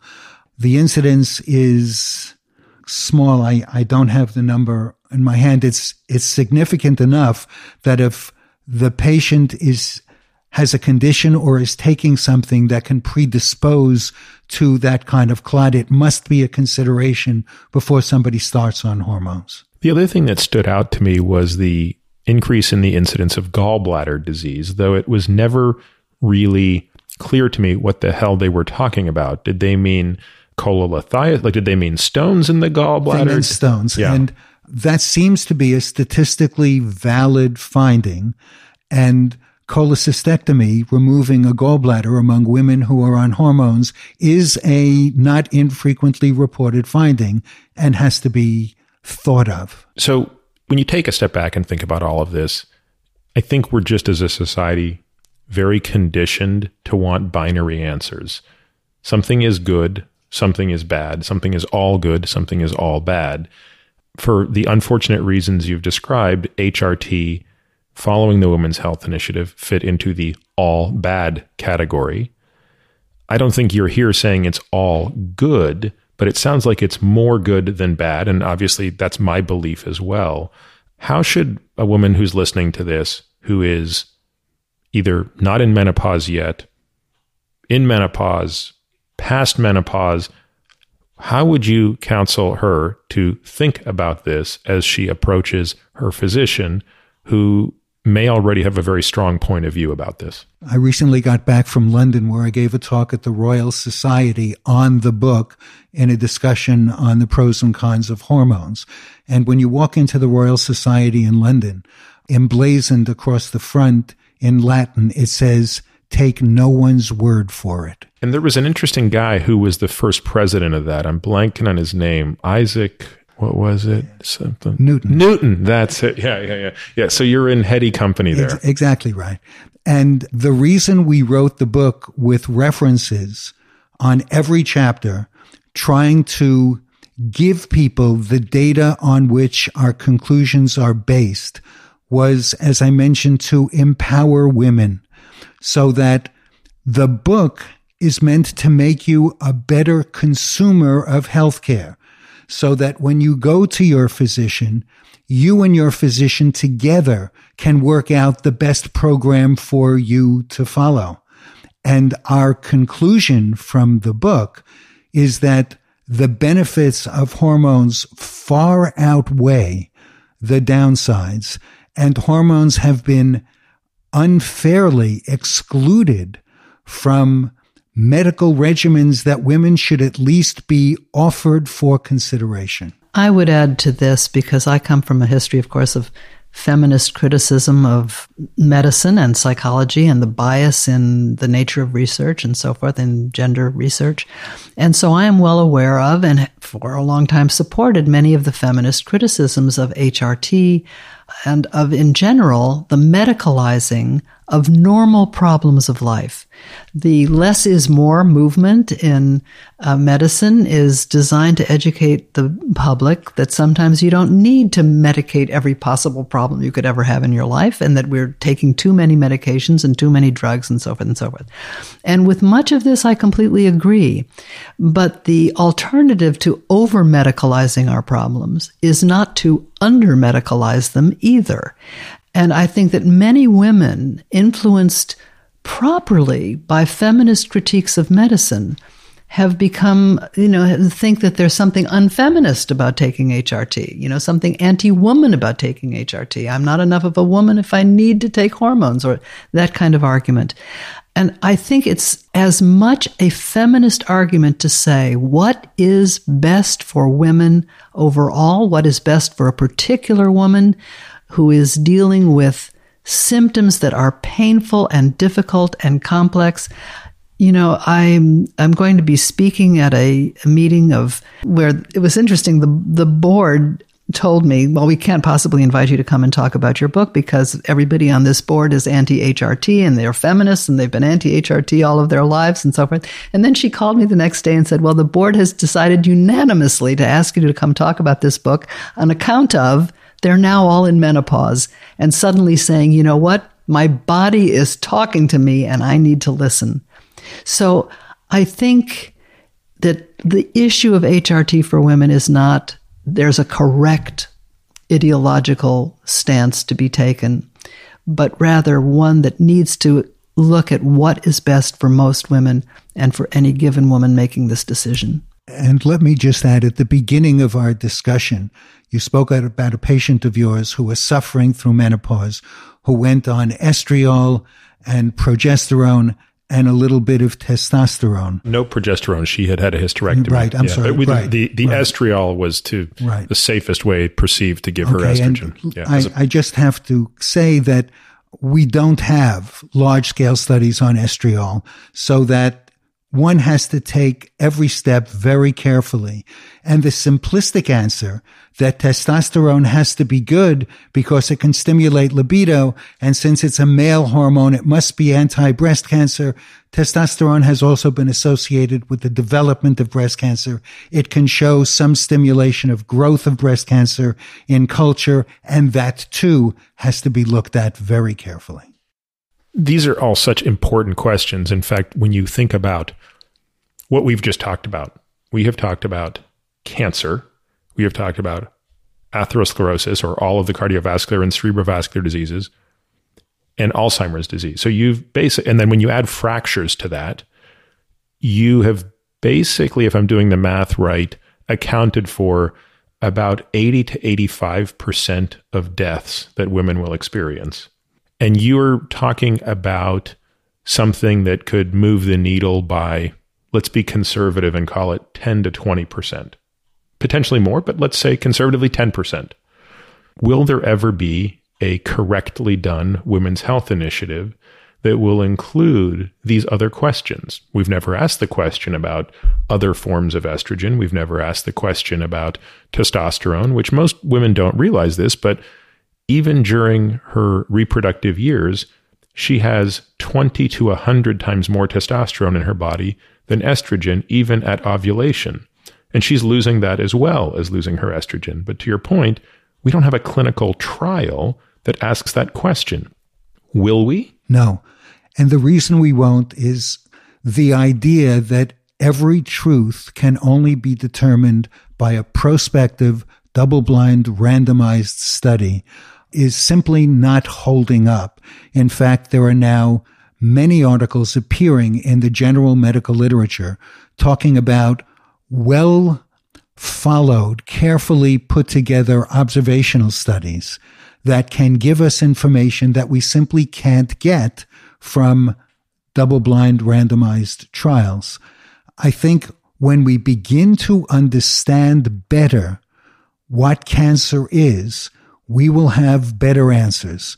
The data that we tried to string together are data based on studies which follow our ignorance and our attempt to see through this darkness to work out the best treatment for any individual patient. Do you think there's something else at play, which is notwithstanding the complexity and the cost of repeating a study of that magnitude?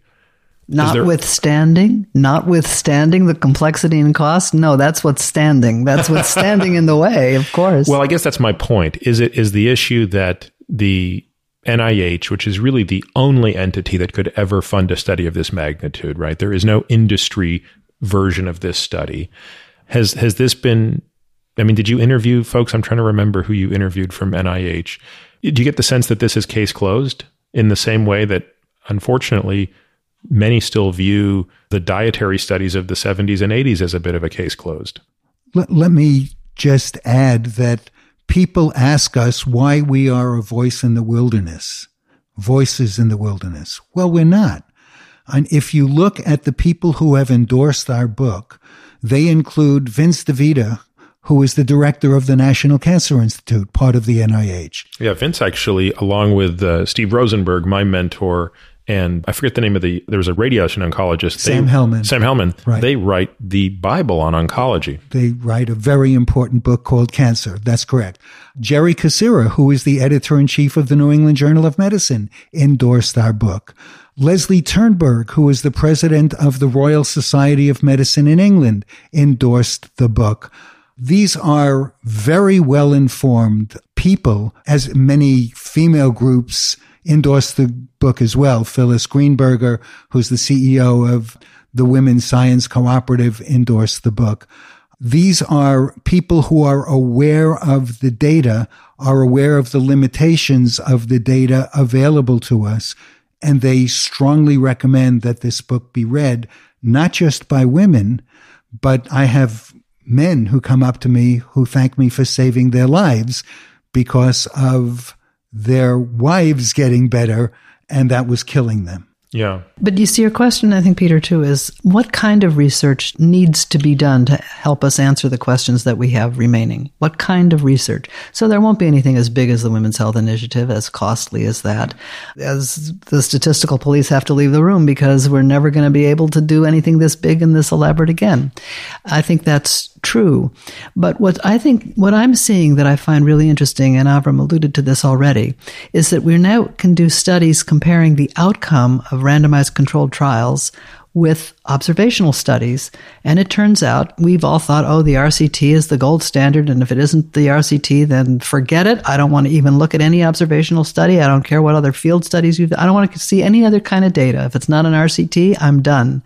And I know, you know, some scientists have that view. What really impressed us in gathering the research we did was that when you look at different methods of investigation across many different samples, many different countries, many different times, when you start to get a convergence of evidence, where you don't just have one outlier here saying, oh, look, HRT is beneficial, but no, there's a convergence from so many different directions, then you can feel a little more secure that you're really on solid ground.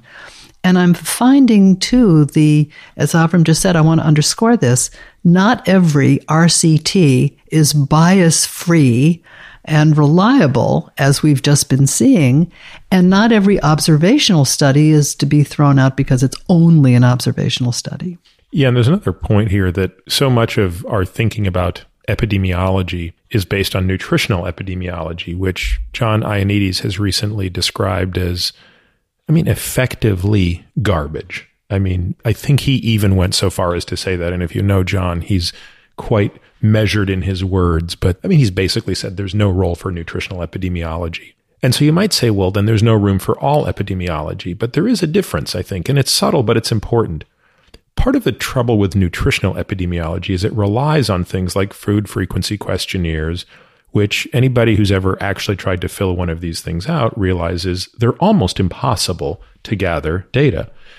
Whereas epidemiology may, in fact, have less of the data crisis when the intervention is simpler. And certainly taking HRT is simpler than remembering what you ate over the past seven days. Point two is so this is, by the way, I have no overarching point. I'm just stating a bunch of thoughts as I try to wrestle with what you're saying.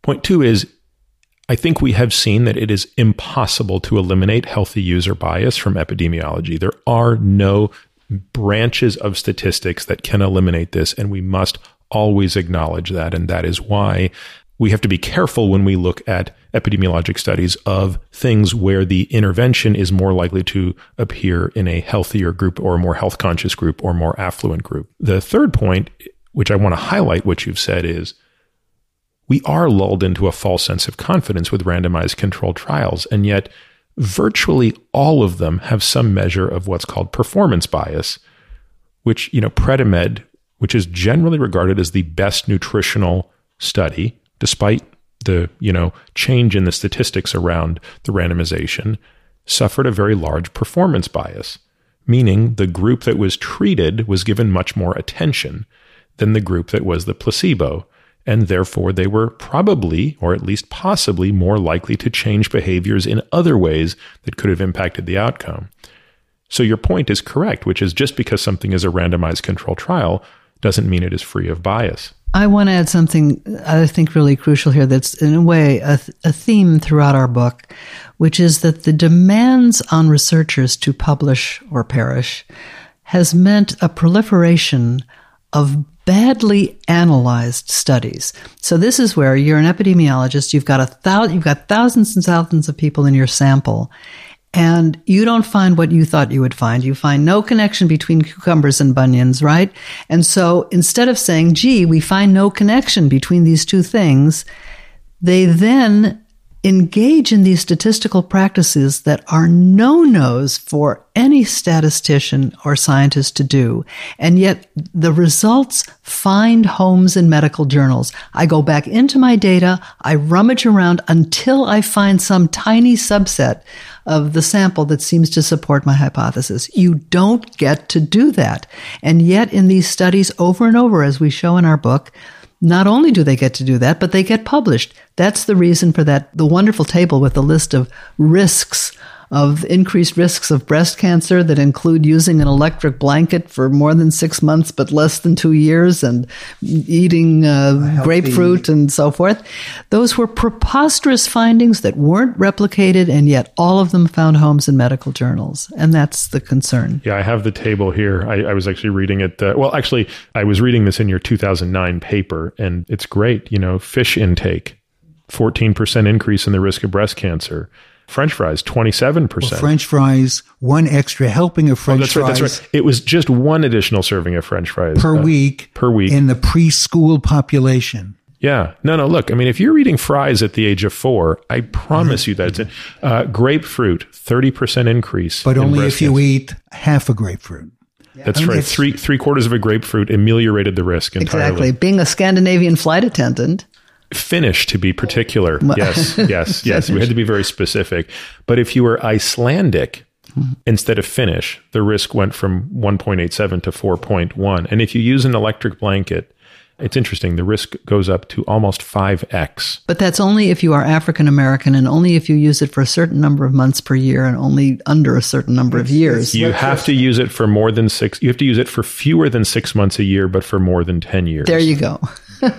you can't make this up. I mean, that's somebody really looking to eke out something statistically significant to one, publish. one other point to put in when we started by saying we don't know what cancer is, let me tell you one of the things we do know. One of the hardest malignancies to treat when I started was called acute promyeloblastic leukemia. This is a condition where the bone marrow is full of very immature, angry cells called promyelocytes or promyeloblasts. And chemotherapy, even intensive chemotherapy, was associated with a 2 to 5% possible response rate with no complete remission, and everybody died. And about 15 years ago, several investigators found that the problem with promyeloblastic leukemia is not that these terrible looking cells are multiplying too quickly. It's that these cells are facing a maturation arrest that immature cells multiply very quickly. That's how we go from being two cells to being an organism in nine months. And then they start multiplying slowly. As cells mature, they multiply less actively. If there's a maturation arrest, so the cell cannot mature beyond a particular point, the cells grow very quickly and they kill the patient. If you give something, and in the case of acute promyeloblastic leukemia, it's a form of vitamin A called transretinoic acid. If you give that to the patient, you remove the maturation arrest. The abnormal leukemic cells proceed through normal maturation. The disease disappears and the patient is better. And so looking at the tumor cell as the enemy instead of as the smoke behind the fire of the maturation arrest was misguided.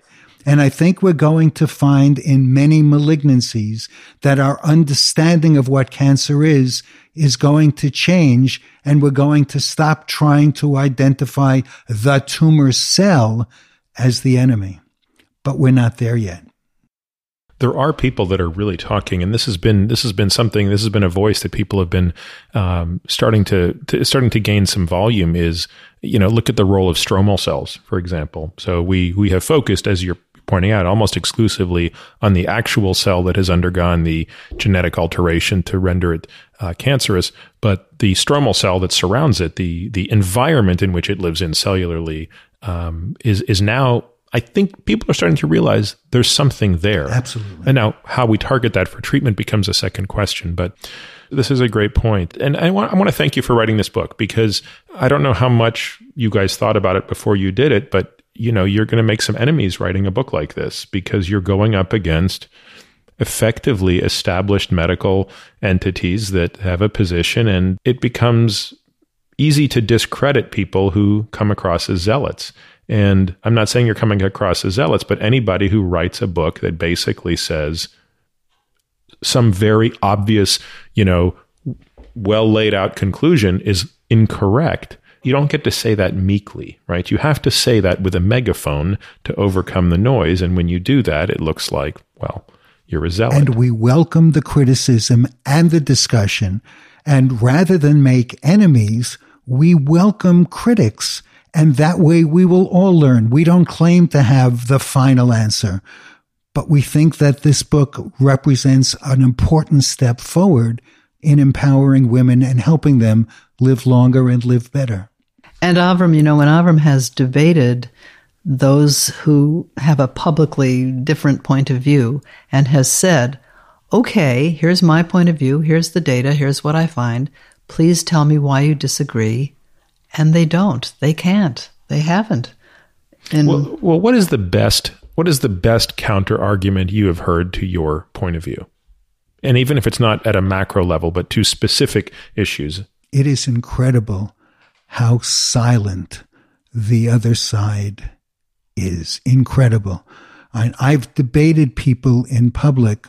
I debated a leading advocate of hormone replacement therapy who, in the course of a debate, A leading said- opponent, A leading opponent. opponent. in the course of the debate said, look, if all you care about is looking good, feeling good, and living a long time, then take estrogen. and I sat down. It's very rare in life that your opponent actually does the mic drop for you. I put that on a slide and used it in future talks. It's almost hard to believe. One thing we didn't touch on is race. So we've talked about pre existing heart disease, and that may be a fork in the road. That may be a place where we need to reconsider or re stratify. When we talk about race, we know that there are different racial predispositions to breast cancer. Has anything come out of all of the reevaluations of the data that would suggest one way or another that Caucasian, African American, Hispanic, Asian women might actually benefit or be harmed differentially from hormones? The first answer, to the best of my knowledge, is no, but the reason for that is the overwhelming majority of the studied patients are Caucasian. There was a report in 2003 that said that the incidence of breast cancer has dropped precipitously.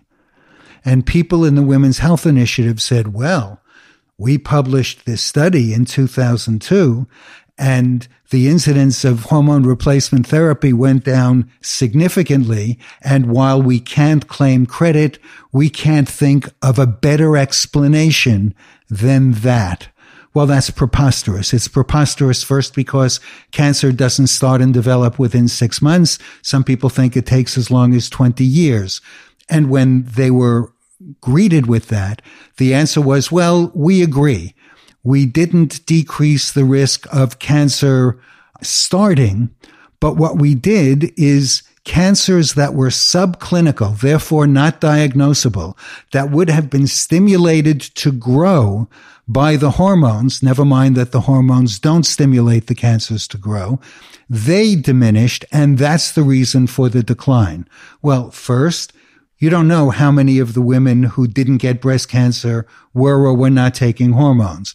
But even if your point is right, then the decline should have been among the very early small cancers that just peaked through as a result of the stimulation that you are postulating. And the incidence of cancer diminished not among that population, but among the more advanced larger cancers. And by the way, the decline started in 1999, not in 2002. And yet in the literature, they take credit for that. But has the decline occurred among all groups? Oh, and I'm sorry. And the point I was making is the decline did not occur among black women, that it was only seen among Caucasian women. I Do we have data on the different uses of HRT among women at that time? Not that I know of. It also didn't occur. The decline wasn't seen in Norway, which is largely Caucasian. Of course, most research has been conducted on white women and not on African American women. Although, I mean, the, the ethnic question and the regional question is a very important one. And I think for that reason, the fact that national menopause societies in every country from India and African nations and South America and Canada and that long list of, of menopause 33, societies, 33 yeah. menopause societies all have endorsed uh, the use, the, the beneficial use of HRT for women. and have argued against take the smallest dose for the shortest period of time. Does that make the United States one of the more anti HRT countries? It does. Well, I would say so. See, it's it's interesting in um, in England where Premarin is on the national health and is routine. is kind of considered the old fashioned, you know, HRT, and bioidenticals are somehow trendier and better. But there isn't the quite the antipathy toward HRT that we see here. Nonetheless, the Women's Health Initiative had international repercussions. I mean, it certainly has in Canada, where I naively, stupidly tried to have this discussion with my mom's doctor. And I mean, she looked at me like I had 12 heads before basically saying, son, we're in Canada here. We don't do that. There you are. I mean, it, there was no discussion. This, this was not, let me hear why you think your mom would benefit from being on hormones. It was full stop. We'd have an easier time if you were asking me to attach a third arm to your mom. Oh, well, you know, we conclude the book with a letter from a Portuguese a gynecologist called My Dream. And this is the guy in Portugal saying a critique of the Women's Health Initiative. I had a dream that the Women's Health Initiative apologized for the harms that it had caused in leading so many women to go off hormones. So this would suggest that there's been European consequences. Our book was very favorably reviewed by the London Times in a two page spread and interestingly, the author of that article was Anna Maxted, whose name is on a book I see in your bookcase. and how has been the receipt here? I mean, you have pointed out some very notable folks, but by and large, it seems like the investigators, the PIs from the WHI, have been quite silent. Has has there been any any reception to what you've basically said, which is let's debate this openly, let's lay the data out, find the criticisms, and let's get better. They have no incentive to. They are the Goliath. Why does Goliath want to argue with David and Jane? you know? In the book, we write that if somebody came to you and tried to convince you that the earth was flat, you wouldn't respond to them. You would just ignore them. And we're not arguing that the earth is flat, but that's the way this is often being treated. Well, I, I, mean, the analogy is not quite right. It's like if someone came to me and said the earth is flat and just asserted it, I would absolutely ignore them. But if they came to me and had evidence, including photographs of a flat earth from the moon and photographs of what was once a round earth and said, here's the optical illusion. I mean, in, in other words, you're not just showing up saying the earth is flat. That's why it's so heavily referenced. Yes. Anything else you guys want to talk about on this topic? I mean, I, I could keep talking about this, but I, I, think in, in less time than I expected, I thought we were going to need to talk for a long time. But you guys, I guess it's a it's a testament to how well thought out your arguments are. And I don't think that this podcast is a substitute for people reading the book. In fact, I want to make that point clearly that you should not take our word for it on this discussion. I think this is an important enough question. I also think the book is accessible enough, meaning it's an easy enough book to read. You don't have to have a medical degree to read the book. And I think everybody should make the effort to read this book and should actually follow up in the references and should say, well, wait a minute, is that really true? Because I had that response and I, I'm very familiar with this literature and I still found myself at times going to the references and saying, wait, that is how did that ha- wait oh wow i you know because what you did nicely is you laid out the time course of the literature of the studies and i think that's an important exercise. Thank you peter. Our goal was to make the book readable enough for lay readers certainly of course for women personally concerned about this issue so that they will understand what the evidence shows without having to read every study at hand if they want to. I mean so in some sections we'll have a drumbeat of findings showing look its benefit, look its benefit, look its benefit, look its benefit. You could read those studies or not if you wanted, with a discussion of what the alternatives to HRT might be for heart or brain or bones or feeling good in your middle years. We consider all of those alternatives, what their limitations are, why we think estrogen is better. Um, so our goal was to make it readable for general readers, but also to provide the sources and information for those who want to know in more detail what the science shows. It's worth mentioning that when I write a paper, I write it for a medical audience, physicians, and it's a pretty dry, data filled paper. And the first paper I wrote with Carol, which you have in your possession, hormone replacement therapy, real concerns and false alarms. We wrote it together. Carol took the data that I put and she included her Carol touch, which includes things like a criticism of the Women's Health Initiative saying in the paper, what were they thinking? Well, I couldn't put that in a paper, but it read so well and so easily that I sent the paper to an oncologist friend of mine who was the editor in chief of the journal Cancer and just asking him for his comments. And he got back to me in about four hours and said, with your permission, I want to publish the paper. And he did with Carol's personality embedded in the paper and it's embedded in the book, making it witty and enjoyable to read as well as data filled. Thank you, Avrum. Well, it's a pleasure. We, we didn't discuss hormone replacement therapy after a diagnosis of breast cancer. We touched on it, but chapter six in the book does discuss that. And that's still an open question, but it's an open question. It's not an obvious conclusion. As I mentioned, getting pregnant after having a diagnosis of breast cancer does not compromise the prognosis. In fact, it might improve the prognosis that uh, pregnancy, which floods the body with estrogen before age 20, is associated with a 70% decreased risk of eventual breast cancer. We used to tell women if they got pregnant and they had breast cancer, they must abort. And it turns out that's not true. And in fact, aborting can negatively affect prognosis.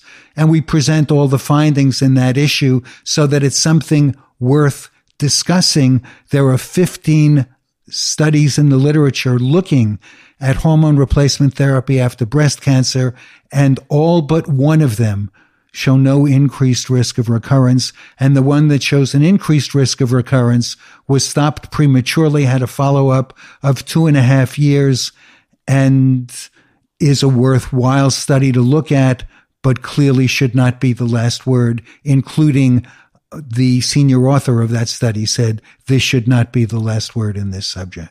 Yeah, I'm glad you remembered to bring that up because that was another you know, look, I've always personally thought a patient with a personal history of breast cancer, not to say, so we'll, we'll come back to family history, personal history of breast cancer, with the exception of that one patient who was adamant. I mean, her words were, I would rather be on HRT than, I would rather be dead than not be on HRT.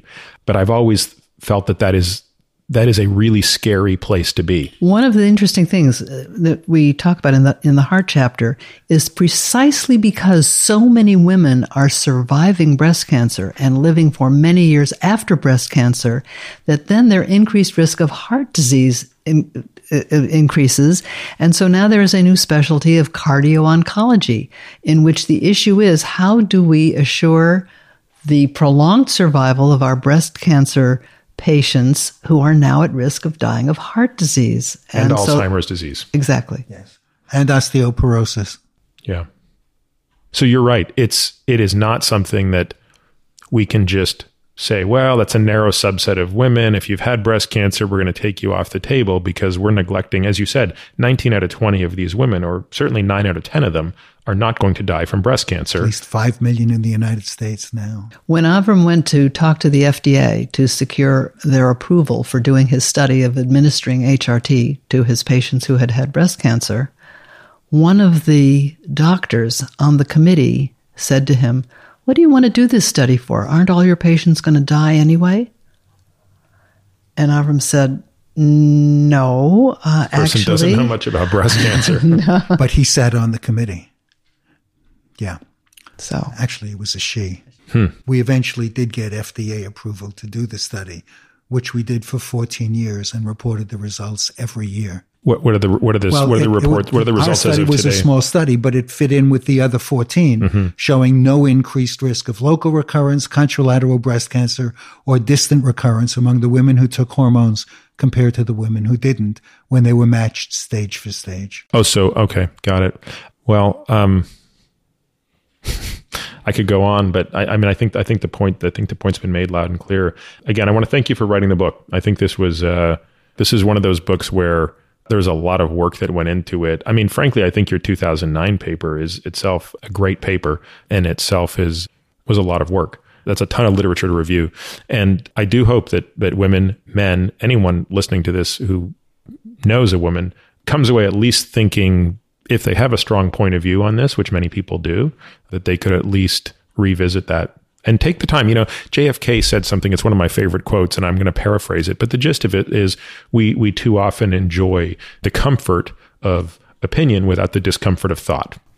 and uh, yeah. he says it much more eloquently. But this is one of the case studies for that. Right? There are way too many people that I speak with who immediately believe, unilaterally believe HRT is anathema to life. And yet, when you ask them why, they can't give you a single reason other than the WHI said so. There you are. A quote that I like is The more you know, the less you fear. Very well. And on that, I want to thank you guys for making the trip down here. And I want to wish you all of the best as you continue to get this message out there. Thank you, Thank Peter. you, Peter. You can find all of this information and more at peterattiamd.com forward slash podcast. There you'll find the show notes, readings, and links related to this episode. You can also find my blog at peterattiamd.com. Maybe the simplest thing to do is to sign up for my subjectively non lame once a week email where I'll update you on what I've been up to, the most interesting papers I've read, and all things related to longevity, science, performance, sleep, etc. On social, you can find me on Twitter, Instagram, and Facebook, all with the ID Peter Attia MD. But usually, Twitter is the best way to reach me to share your questions and comments. Now, for the obligatory disclaimer this podcast is for general informational purposes only and does not constitute the practice of medicine, nursing, or other professional healthcare services, including the giving of medical advice. And note, no doctor patient relationship is formed.